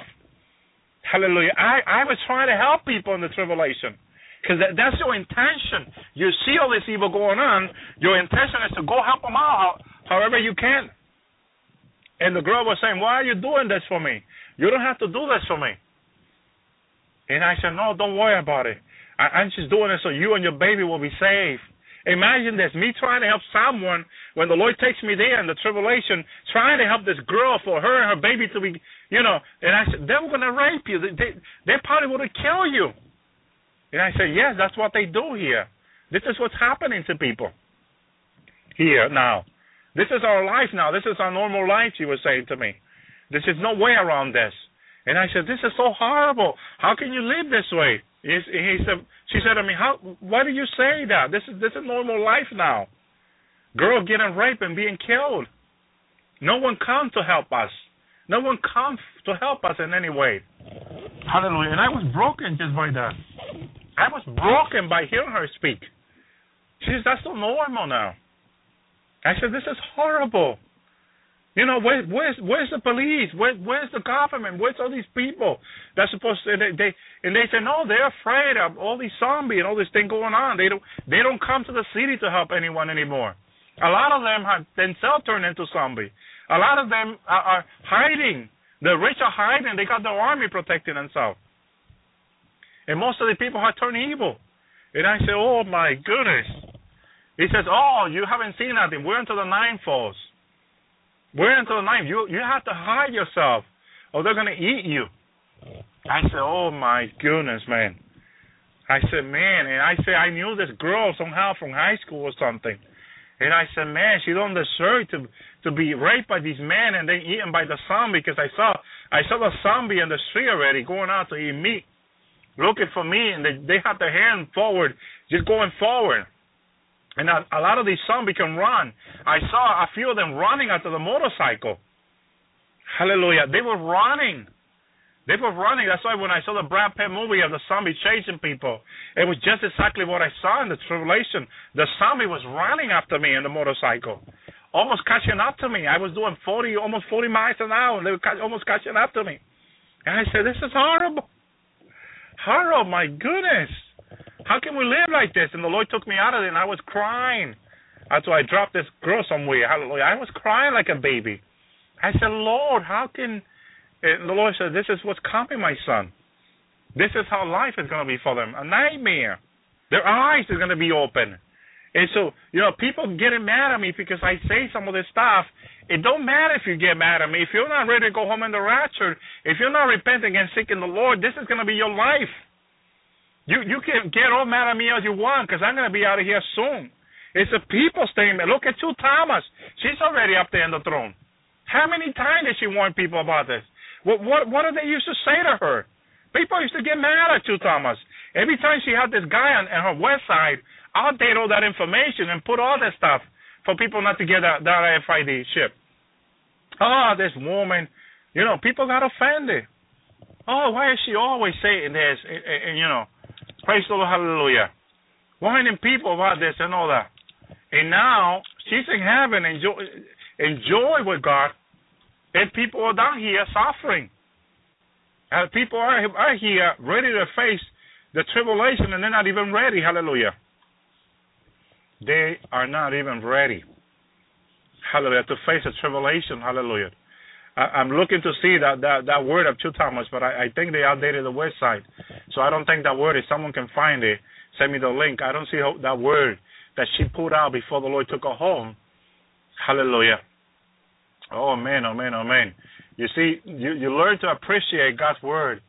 Hallelujah. When, when someone like her, hallelujah, who, who, very holy to the Lord, hallelujah, and was taken to heaven, praise Jesus, hallelujah. It was the last word she put out before the Lord took her to heaven. I said, My goodness, hallelujah.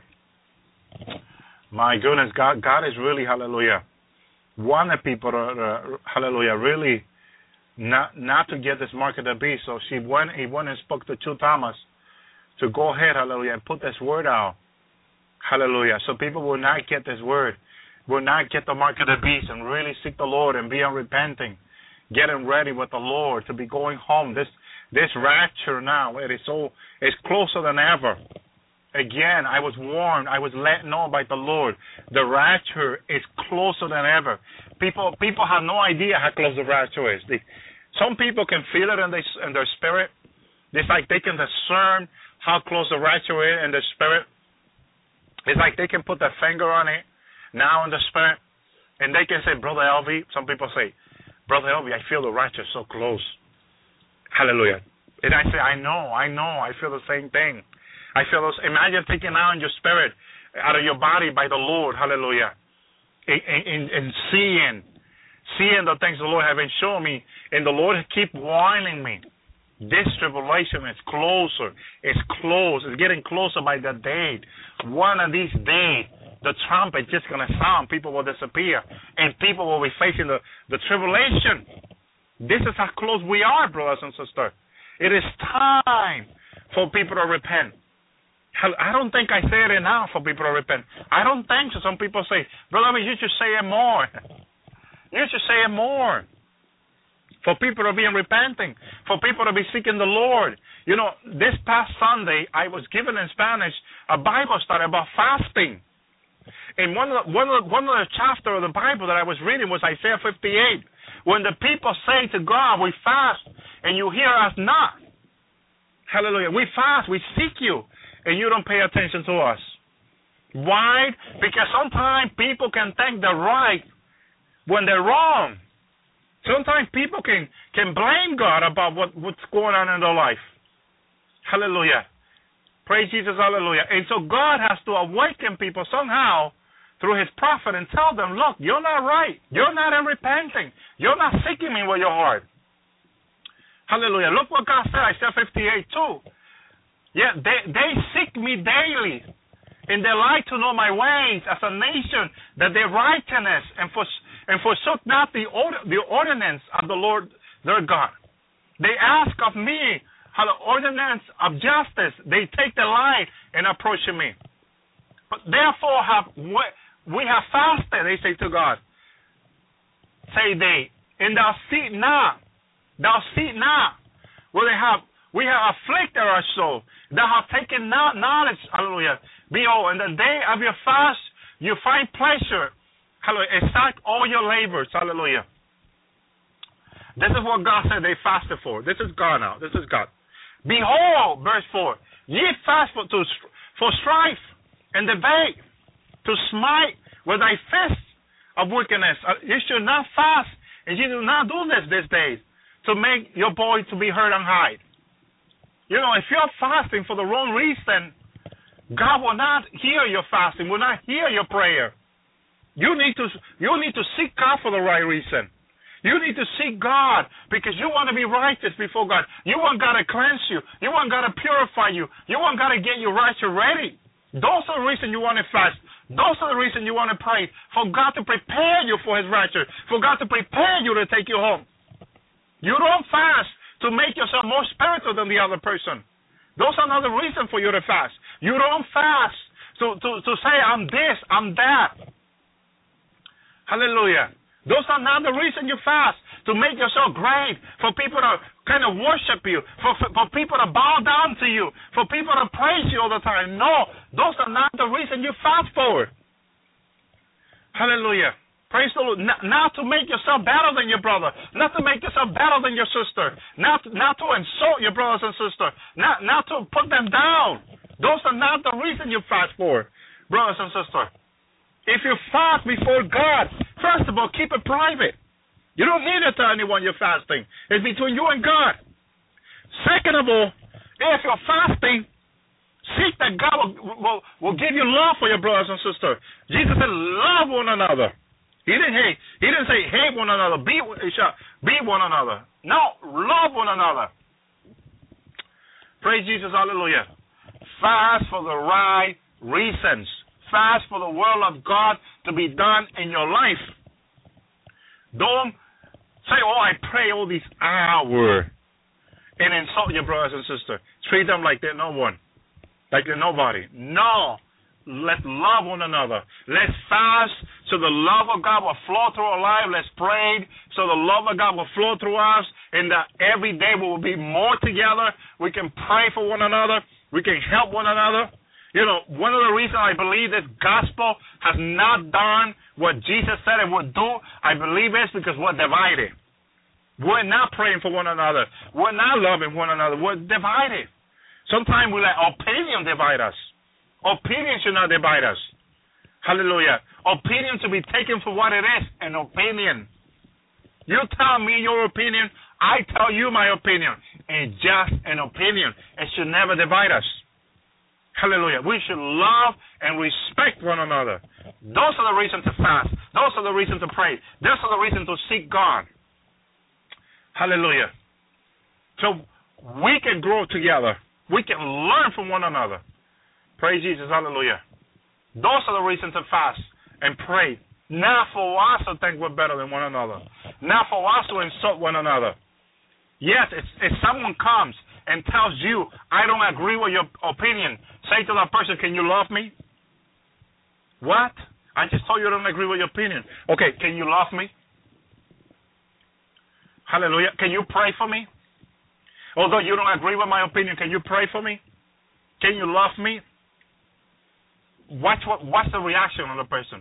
I don't I don't understand what you're asking me. Some people because they think their opinion is above your relationship with them. It's above your love with them. No, your opinion is just your opinion. My opinion is just my opinion. Hallelujah. It should not intervene on you loving me. Are you and I being one? Are you and I seeking God together? Are you and I growing in God together? Hallelujah. Praise the Lord. Hallelujah. But the devil the devil, his demon, and his fallen demon that call themselves aliens, hallelujah, are trying to bring the deceitful teaching. Hallelujah. Praise the Lord, hallelujah. Someone says to me the other day, I just saw an alien the other day. Someone was writing to me and said, Brother Elvi, uh, do you do you do you believe that Christian can see alien? And I said, Okay, uh, what happens? He said, Bro, uh, I, I just saw an alien the other day. Hallelujah. I just saw an alien the other day, he says to me. I said, Okay, and so what happens? Hallelujah. I, I didn't say you're to go to hell for seeing alien. I didn't say you're to go to hell for talking to alien. And now let's speak the truth and love with one another. Where if someone comes to me instead an alien told me that Jesus Christ was an alien, you can say no. Jesus Christ is a son of God. In love and in truth. Jesus Christ is the way to the Father. You can tell them there in love. But don't say, "Oh, get out of here! You, you, you, you're, you're completely, you're completely deceived. You're of the devil. Get out. Let's love. Let's pray for one another. How you, you, you don't like the way I preach? Can you love me? Hallelujah. You don't like the way I, I, I speak the word? Can you love me? Can you pray for me and my family? Because I can pray for you. I can still love you, even though you don't like me. I can still pray for you. Hallelujah. Can you do that for me? Can we still be one in Christ? Hallelujah, brothers and sisters. Hallelujah. That is the question. If matter of opinion is dividing us, we are in trouble, brothers and sisters. We are in trouble. Hallelujah. It's not the will of God for us to happen. So I want to say this. May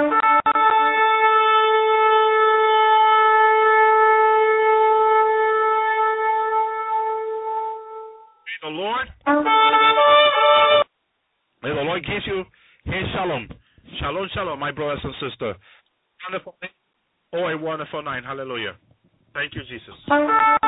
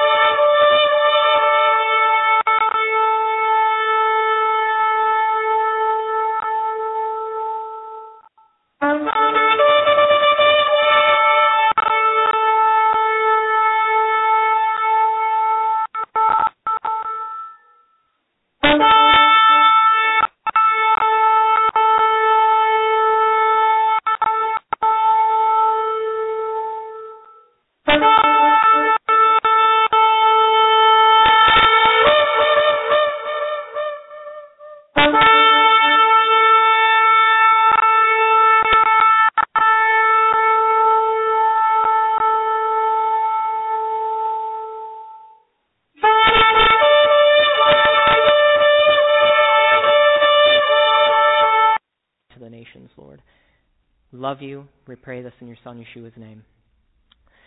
All right. Well, tonight we're going to be talking about community. It's uh, my message tonight is called "Living in Community," with the unity in all caps, as you can see. Uh, it's called Five Keys to Having Unity in the Body. Now, I want to address something right off the bat because I, I wrote an article about this and I posted it online, and and uh, you know someone's like, "Whoa, why are you saying that we need to have unity with people that are in unrepentant sin and pastors that uh, you know don't deal with sin or they endorse homosexuality? Uh, why should we be in unity with that?" Okay, it says unity in the body, so I want to right off the bat address this is unity within the body of Messiah. There's an assumption that I have, and, and hopefully if you're if you're listening to this and you're a believer and you're part of the body of Messiah, that we uh, the the framework for our worldview is the Word of God. That this is uh, our our framework, and so this is the framework for the body of Messiah in which they operate. And um, so I just want to clear that up right off the bat. We need to have unity in the body of Messiah. Oh, gotta turn this on. All right, so I got a question for you guys. Can anyone name the one thing out of all creation that God called not good? All right, he, you know, you remember he created light, separated it from the darkness, saw that the light was good. He created the stars and the heavens. They were good all throughout creation. It's good. He created, it's good. But there was one thing in all creation that he said was not good. Exactly. Genesis 2:18 says, "It is not good that man should be alone." That is God speaking. And so what did he do to solve that problem? He in creation right off the bat he said, "This is a problem. Man should not be alone." So what did he do? He created Chava, right? Eve. He created he established by creating Eve the first community of believers, the first fellowship of believers, thus demonstrating that his will for mankind is perfected in the unity of his people when they come together as one in community and fellowship. And so, all throughout the scriptures, we see this concept. That's just one example. Adam and Eve, from the very beginning, we have community. But we have Noah. God didn't, when God destroyed the earth with the flood, He didn't just save Noah, He saved Noah and his family. We have Israel. It was an entire nation of people. God made a covenant with Abraham and his seed, which uh, would become like the sands of the sea, a nation of people. Uh, we have is, uh, the first century church, uh, the unity, uh, one new man in Ephesians chapter 2, right? Uh, that they were one. Jews and Gentiles are one. They're part of one community. And then we have, even in the end times, we have the saints of Revelation. All throughout the Bible, it is assumed that we are part of a community. It is assumed that we are together, we are one, we are working as one. And so we can see very clearly, you just need to read uh, the first chapter of the Bible, as I, I pointed out, and we can see that community is very important to God. But why? Why is community so important to God? Okay? Well, for one thing, the Epistle of John says that we cannot even love God if we do not love our brother in the flesh. 1 John 4:20 says, "If anyone says I love God and hates his brother, he is a liar, for he who does not love his brother whom he has seen cannot love God whom he has not seen." And so I have a question. How can we know that we really love our brother if we never see them? If we are not in community, if we are not in a fellowship of believers, how can we know that we really love our brother? And then the follow up question to that would be how do we know that we really love God if we do not know whether or not we love our brother? It's pretty reasonable, right? So, um, so let's face it. Uh, it's easy to love someone when you're not in community with them. It's easy to love someone when you don't see them every day, when you're not working together as one. How many of you have ever lived with a roommate? Okay? All right. How many of you were friends with them before they became your roommate, before they moved in with you? Okay? It's a lot harder to get along with someone when you see their stuff all over the floor and when you see their dirty dishes in the dishwasher. Am I right? I mean, and it's frustrating, but you come to discover, you know, if you haven't kicked them out already, you come to discover that you actually grow closer together through those conflicts. Uh, and, and by having that intimacy, by by um, working together and seeing each other and having that fellowship, you are growing stronger and closer together, just like in marriage. Um, you know, uh, I just got married a couple weeks ago. Um, Thank you.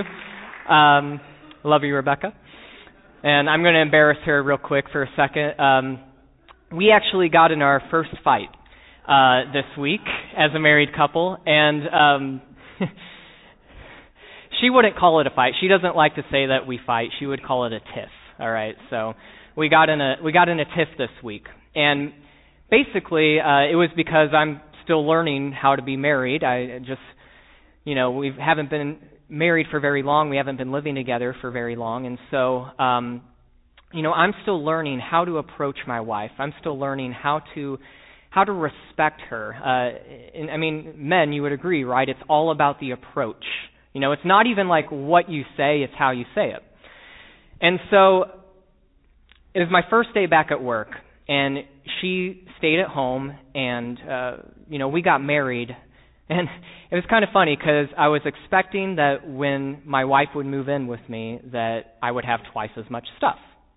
It seems like a reasonable thing to believe. I mean, one, two people makes twice as much stuff. But actually, when you get married, you have about five times as much stuff. And um, and so she had the the um, she had the the task of finding room for all of our stuff in my tiny apartment that she just moved into. And she did a wonderful job. You did awesome, honey. Uh, just want to say that and clarify that again. But when I came home, um, when I came home, um, you know, and I saw all the amazing work that she did. You know, uh, the very first thing I did was, why is that there? Like, it, is that our why did you put that there? Or is that going to stay in the middle of the room? Or are you going to find a.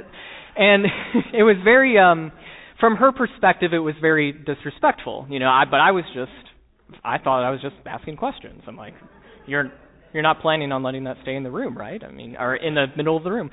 But, um, it was really amazing because uh, even in the midst of that, I, I learned a lot, uh, and we've grown closer together through that because uh, I've learned what it means to really respect her and honor her and, and how to approach her in a way that that is respectful to her. And so um, we know that biblical community is the means by which God fulfills his will on earth.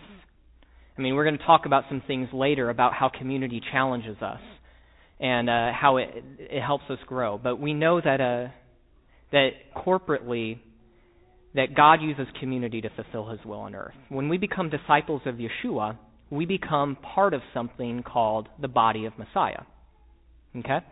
Um, and all members of this body need to be working and available and, and present for the body to be, be able to fulfill its role. So I want to read a, a passage real quick. I'm going to read it out of my Bible so I can actually see it.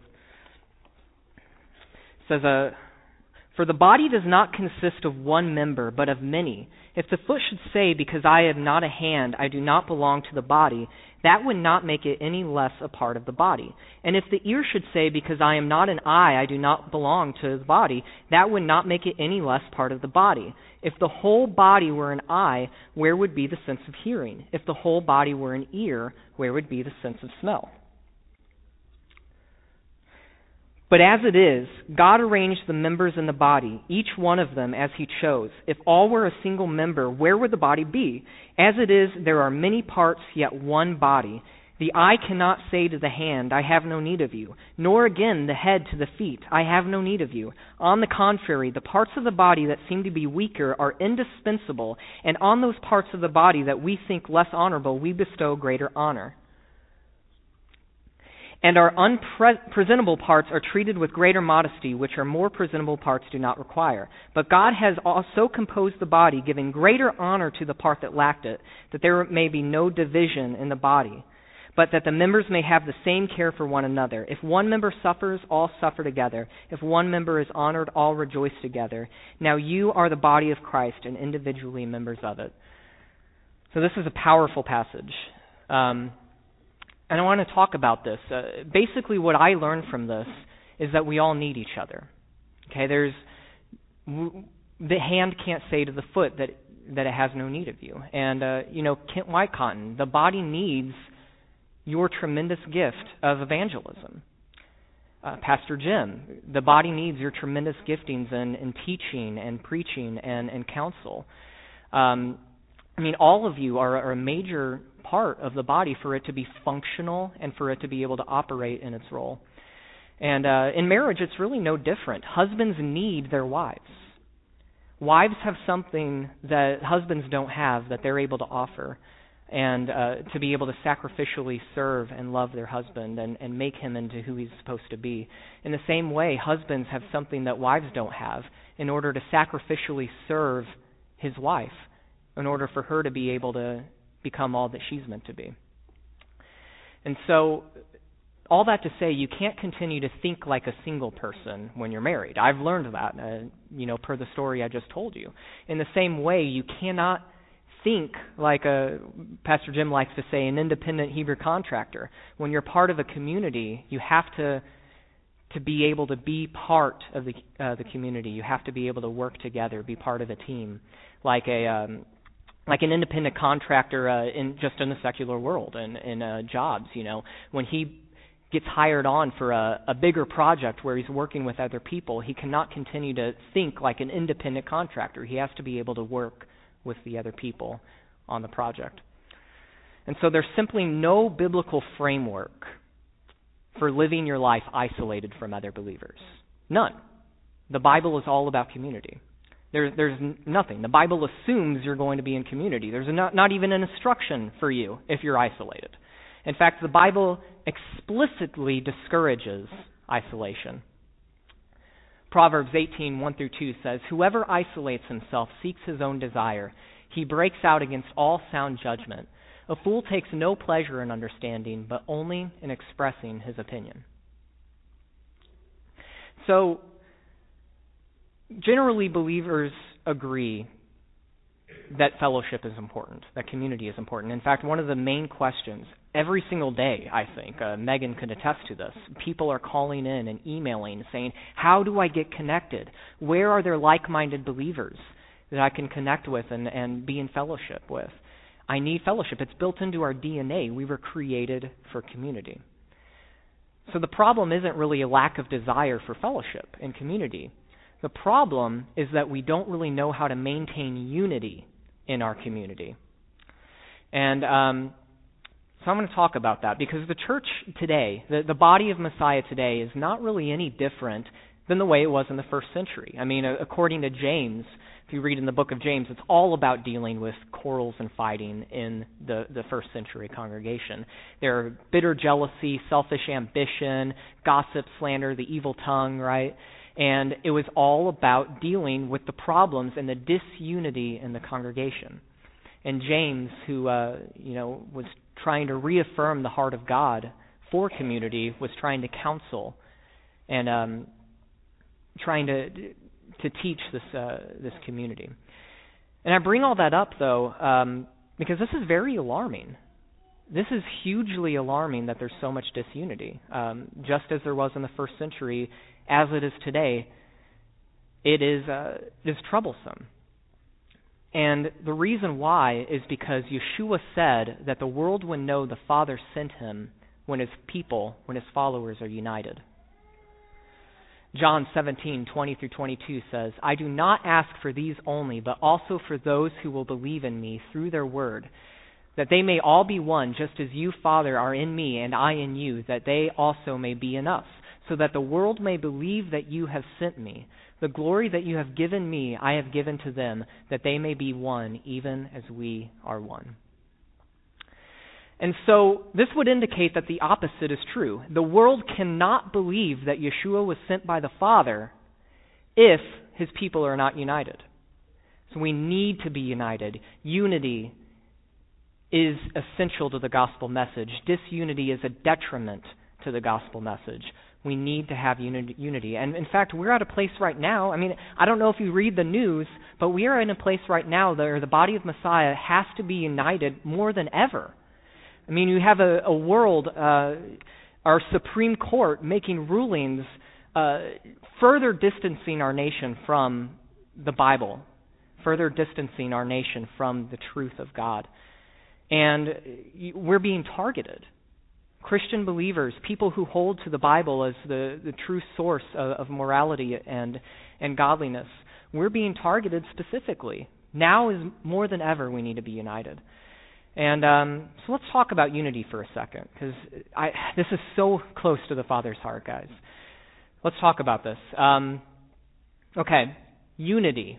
Uh, there's several Hebrew words for the for to represent our Hebrew word unity. There's echad, which is the Hebrew word uh, usually translated as one in uh, Genesis when it says a man shall leave his father and mother and he shall be joined to his wife and they shall become one.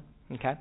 So that is um, that is one Hebrew word uh, to represent unity. But I want to focus on another word for unity right here, real quick. It's uh, yechad. Everybody say yechad. All right, now wipe off the back of your head from the the person behind you. But I stole that joke from Pastor Jim. Um, yechad is yod het yod het dalet. All right, and uh, it's found in this verse right here. It's uh, Psalm 133, it says, Behold how good and pleasant it is when brothers dwell in unity. Yechad. All right, now in the Hebrew, that behold right there, it's like saying, wait, everybody stop, stop the press. Check this out. That's the concept uh, in the Hebrew that that, that that behold is trying to represent. It's everybody, stop the press, check this out. How good and pleasant it is when brothers dwell together in unity.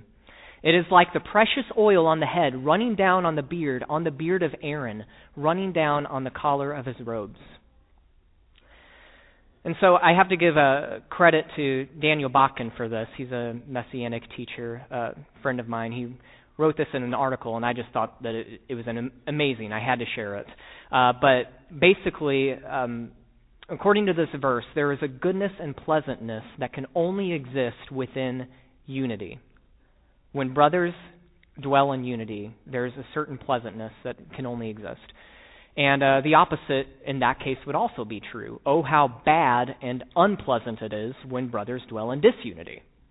And so perhaps some of you, uh, some of you online or, or even here, have felt that. I mean, you've been part of communities in the past where, uh, or even in the, the broader messianic movement, we know that there's so much disunity.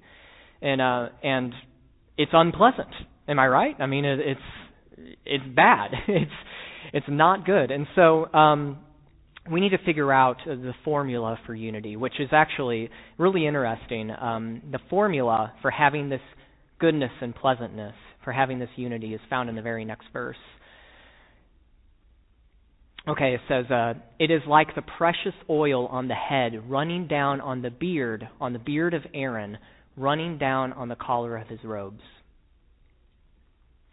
Okay, so what's interesting is that the source of unity, I believe, uh, that's hinted at in this verse, comes from the head. Okay, so who is the head of the body? Yeshua. Okay? And so you have the oil, which represents the Holy Spirit, the anointing of the Holy Spirit flowing from the head. It starts with the head. So the anointing from Yeshua goes down to the beard and then down to the collar of Aaron's robe. And so Aaron, of course, is a picture, as high priest, he's a picture of Yeshua. And so, um, so what's really interesting is uh, actually what the word beard represents, because you're like, okay, well, you have the head, which is obviously Yeshua, but what does the beard represent? And uh, something that really interesting, beard is actually the word uh, zakan, and it's spelled with the same three Hebrew letters as zakin, which means elder. And so, right here, you have uh, the formula for true unity, which needs to flow from the head. You have to have the anointing of the Holy Spirit first, from the head, Yeshua. And it needs to go to the elders, which the beard represents. And the elders, they have to be anointed by the Holy Spirit. And then it goes down to the collar of the robes, which represents the rest of the congregation, which they have to be anointed by the Holy Spirit. And so, um, you know, the elders, the beard is distinct from the collar of the robe, not in status, not in not in a, like a Greek hierarchy sort of sense, but in function and role, as we read earlier in uh, in Corinthians, that there are different roles within the body. The hand can't say to the foot that I have no need of you, and so there is a distinction, but there has to be order, there has to be structure in order for true unity to take place. And so, uh, el- just because someone is an elder, it doesn't mean they're better than the rest of the congregation. Okay, uh, just because the you know you have the hand that makes the connection to greet people, to introduce yourself, you have your hand connects. You still need your feet to take you to the person you're connecting with.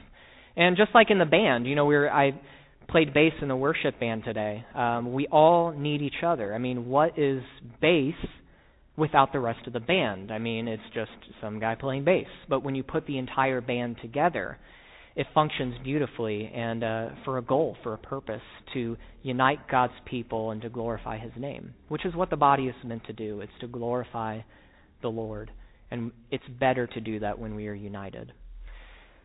And so, um, I've actually put together uh, in five keys that I believe are essential to unity. We're going to get into the practical here a little bit. Uh, because you know it sounds really nice and philosophical. Yeah, we need to have unity, but what does that really mean? How do we really have unity? How do we really maintain that?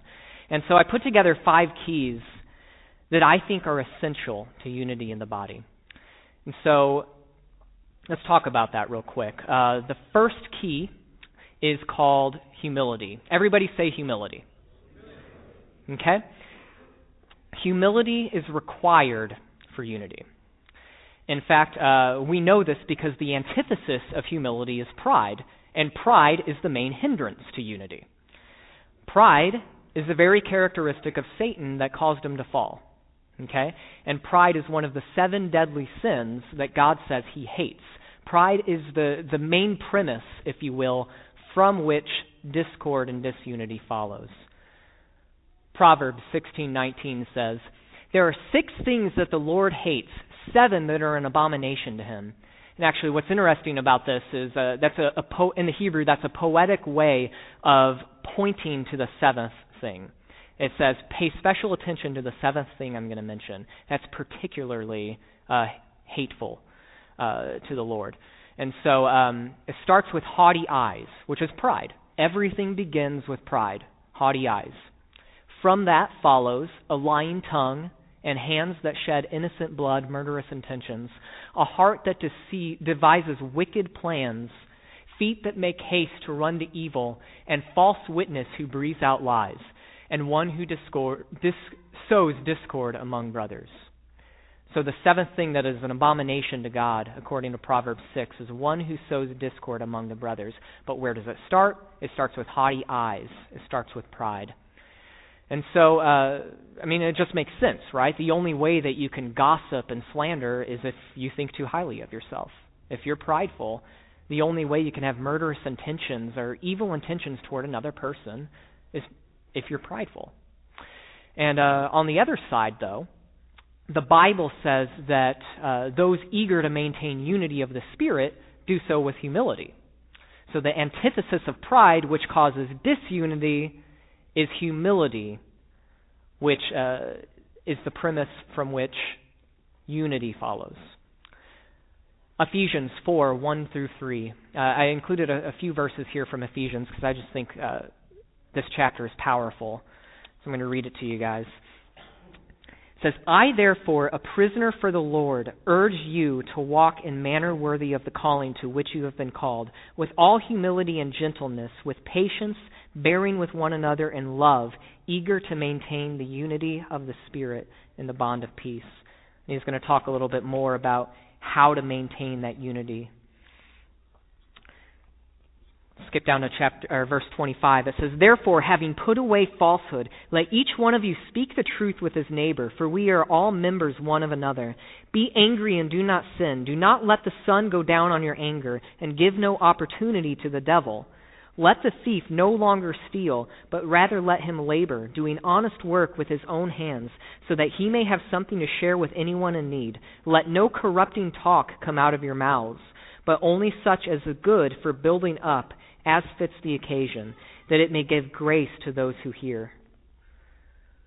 And 31 through 32 says, Let all bitterness and wrath and anger and clamor and slander be put away from you, along with all malice. Be kind to one another, tender hearted, forgiving one another, as God and Christ forgave you. So, Paul talks a lot about what it means to maintain unity in the bond and peace of the Spirit. And so, everything starts with humility. None of us would even be saved if we didn't have humility. We can't even come to the Messiah in repentance and uh, and uh, sorrow and regret of our sins if we don't have the unity to be able to, or I'm sorry, the humility to uh, come to Him. And so uh, we, we know that God gives grace to the humble, but He opposes the proud. It all starts with humility. In addition, the Bible says that uh, not only do you need humility to enter into the kingdom, not only do you need humility to be able to um, confess and repent, to enter the kingdom, but in order to be great in the kingdom of God, you also have to have humility. Matthew 20, 26 through 28 says, But whoever would be great among you must be your servant, and whoever would be first among you must be your slave, even as the Son of Man came not to be served, but to serve, and to give his life as a ransom for many. So our Messiah demonstrated, oops, our Messiah demonstrated this biblical characteristic perfectly when he washed the feet of his disciples. Back then, this task was reserved for the lowest of servants. I mean, it was taboo to even think that a, a, rabbi would wash the feet of his disciples, would humble himself in that way, would scrape off all the dirt and camel poop from the uh, feet of his disciples. But he would, um, but he humbled himself in that way and it was really beautiful. And he said that he did it for an example. If you read the the uh, the story, it says that he did it for an example for us. He did it as an example for us, so that we would know how to be, so we would know how we should be humble and serve one another. And um, so, I mean, I just have a question for you guys uh, on that note. Are you willing to humble yourself for your community? Are you willing, uh, if you're part of a community, if you're online, if if you're not part of a community, if you're if you're part of a family that's the original community, if you're married, if you have children, are you willing to humble yourself for them? Are you willing to humble yourself and serve? Because the life of your community depends on it. The life of maintaining that bond of peace in the Spirit depends on humility. And so the second key uh, to unity in the body is called accountability. Everybody say accountability. Okay?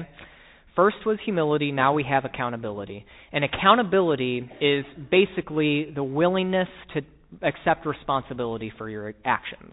And also, I mean, it means accepting responsibility for your mistakes.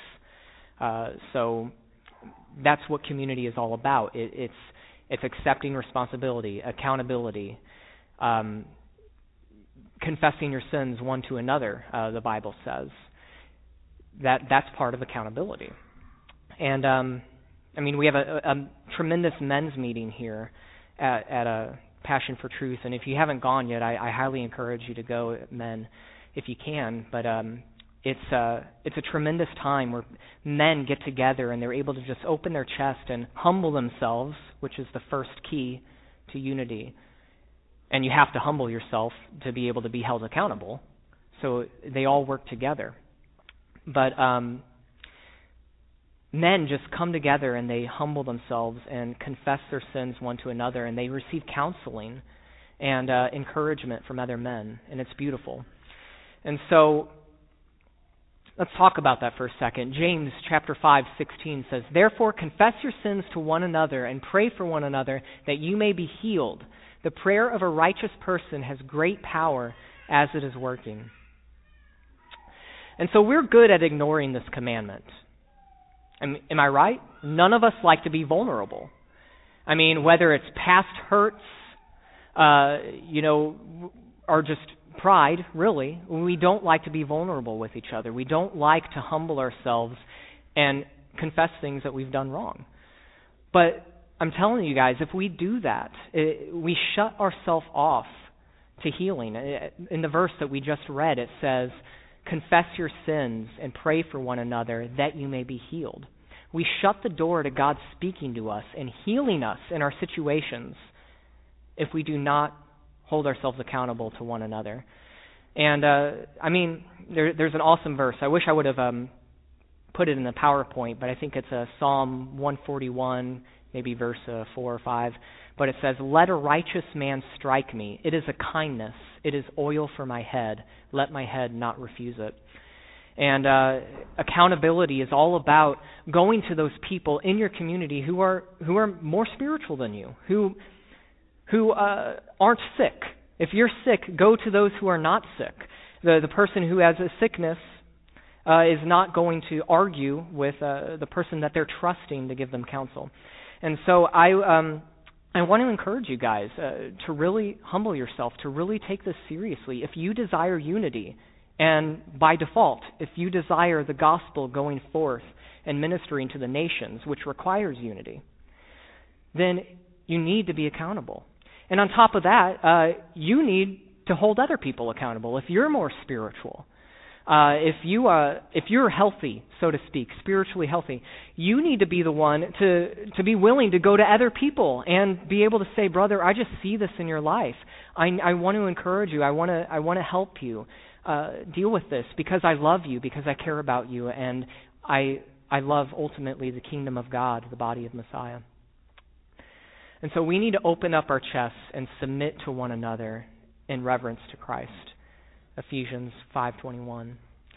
And um, listen, I I know it can be uncomfortable. I know it can be scary. None of us like to to be vulnerable, as I was saying earlier. But guys, it is essential. It's worth it.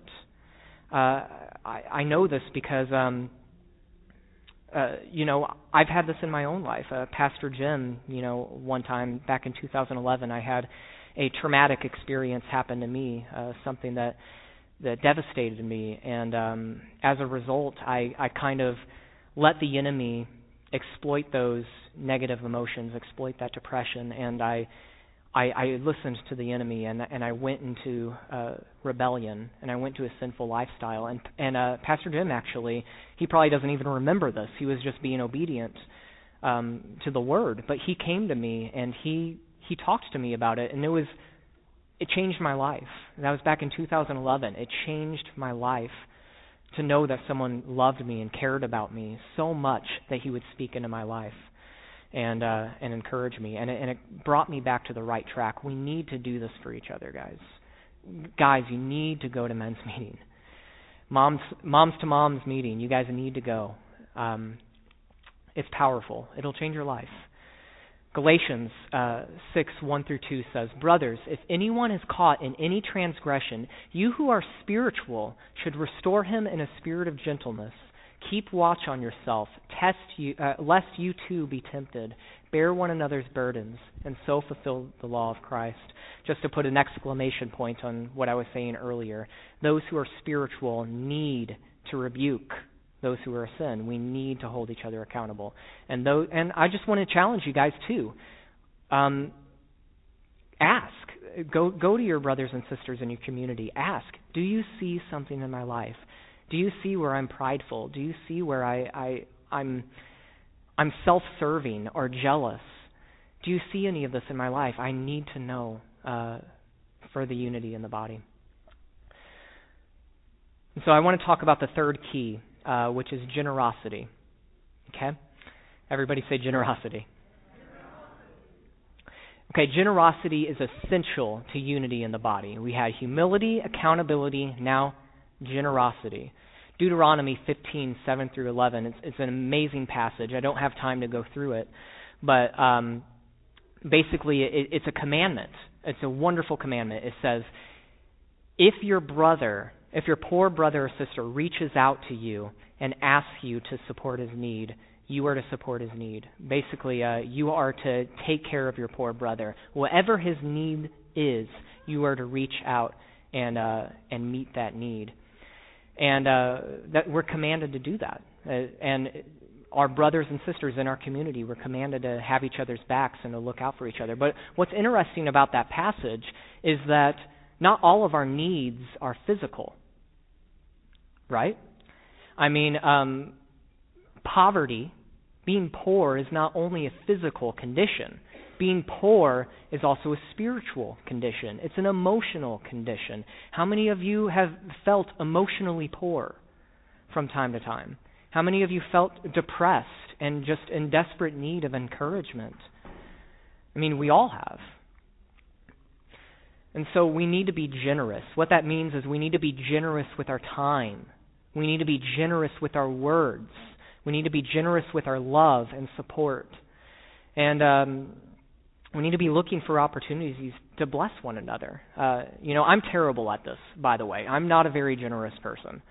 I am. Uh, I have what they call tunnel vision. All right. I'm just when I'm focused on something, I just I pay no regard to what's around me. And um, I've really the Father's been testing me on this because because it causes disunity. It causes uh, you know, people need, we all need each other. We all need that support and that encouragement. And so I uh, want to encourage you guys to be generous. Uh, you know, there's so many awesome ministries here at PFT. We have the PFT Meal Train, uh, which I know uh, Carrie Brown heads up. And uh, basically, what they do is anytime somebody has a baby, they get a bunch of people together and they make meals for them, and they drive to their house and they they support them. And uh, even when someone has like a traumatic experience, when something happens or there's a loss in the family or something, the the that ministry will go and they'll go minister to that person. They'll make them meals and and uh, just reach out to them. And it's so powerful. Um, it, it makes people feel so loved and appreciated. And it it's unity. It's the unity inside the community. It uh, it builds unity. And uh, you know, um, I have to relate everything back to marriage because I'm because I'm newly married and uh, I'm I'm learning these things. Uh, I, I'm learning how to how to be a husband really, and um, I have to be generous with my wife. I have to be generous with my my wife uh, w- with my time toward my wife. Uh, my wife's main you guys are familiar with the love languages. I know that Pastor Jim and Dave have taught about that. It's a powerful series. Uh, if you haven't gotten into it, I definitely take the test.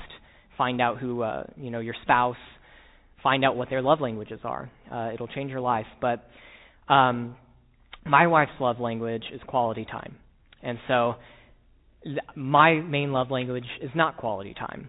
And so I've had to get used to being generous with my time. I've had to get used to um, doing things that are important to her and, and coming home on time from work, uh, which, as I said, I have tunnel vision. You know, I'm not very generous. I'm, I'm very focused in what I'm doing, and, and when I'm at work, I'm very, I, I have to get everything done. And so, um, so I've had to learn to be generous. And what that's done is it's, it's built up unity in our marriage. And um, you know, what causes unity is when I don't honor that, when I'm not generous with my time. It causes disunity. It causes her to be disrespected and, and devalued. And so we have to be generous. And um, furthermore, generosity is contagious. I mean, when you're generous to someone, when you're generous to your friend or neighbor, they want to be generous to you back. And so it's it's a powerful thing. Proverbs uh, to put an exclamation point on that. Proverbs 11:24 through 25 says, "One gives freely, yet grows all the richer. Another withholds what he should give and only suffers want. Whoever brings blessing will be enriched, and one who waters will himself be watered." And so uh, I want to talk about the fourth key, which uh, I, is one of my favorites in this series. It's uh, the fourth key is called tradition. How many of you guys remember that guy right there? Tradition, tradition. All right, one of my favorite movies. But um, tradition is very powerful, and I know that uh, in this movement, in this Christian roots, in this messianic movement, tradition has been given sort of a bad rap. I mean, understandably so. Uh, there are bad traditions. There are uh, traditions that we should have nothing to do with. Uh, but how many of you know that um, Yeshua practiced some traditions, that he uh, taught some traditions, and Paul encourages us to follow the traditions of the apostles. And so tradition is, uh, as, as long as the traditions are biblically permitted, they're biblically permitted traditions, they're powerful, and I believe, as I said, they are essential to unity. The Jewish people are really the perfect example of this. You know, uh, on top of God's amazing love for the Jewish people, uh, and his faithfulness to his covenant with Abraham. He has preserved the Jewish people for thousands of years. But what has kept the Jewish people united really is their tradition. Their tradition has kept them united, and this this series is all about unity. So, um, so the Jewish people are an example of that. But did you know that God has His own traditions? Yeah, in Leviticus 23, he says, These are my feasts. The feast days are really God's traditions, if you will. I mean, they are his way of getting all of Israel together and, saying, uh, you know, from Passover, unleavened bread, to Shavuot, to Yom Teruah, Yom Kippur, that's all about bringing Israel together to celebrate and worship God. They're his traditions. And so, um, is it any uh, wonder? I mean, I, I just want to ask this, all right? Could the disunity in the body that we see today, uh, the 41 some odd denominations of Christianity, could that be due in part to Christianity separating itself from its Christian roots, from its roots, from the Messiah uh, who was Jewish, who kept the feast days, the apostles who continued to keep the feast days even well after the uh, resurrection of our Lord? When could that be why we have so many denominations? Just a thought, but um, just want to put an exclamation point on on why tradition is so important. I mean, traditions help us stay connected to our past. They remind us who we are. They give us something to share. They give us common ground uh, with our brothers and sisters in the Lord. I mean, Shabbat. Shabbat is one of his traditions. It's the first feast day in Leviticus 23. Every week, how many of your lives have been radically transformed because of the Sabbath, because of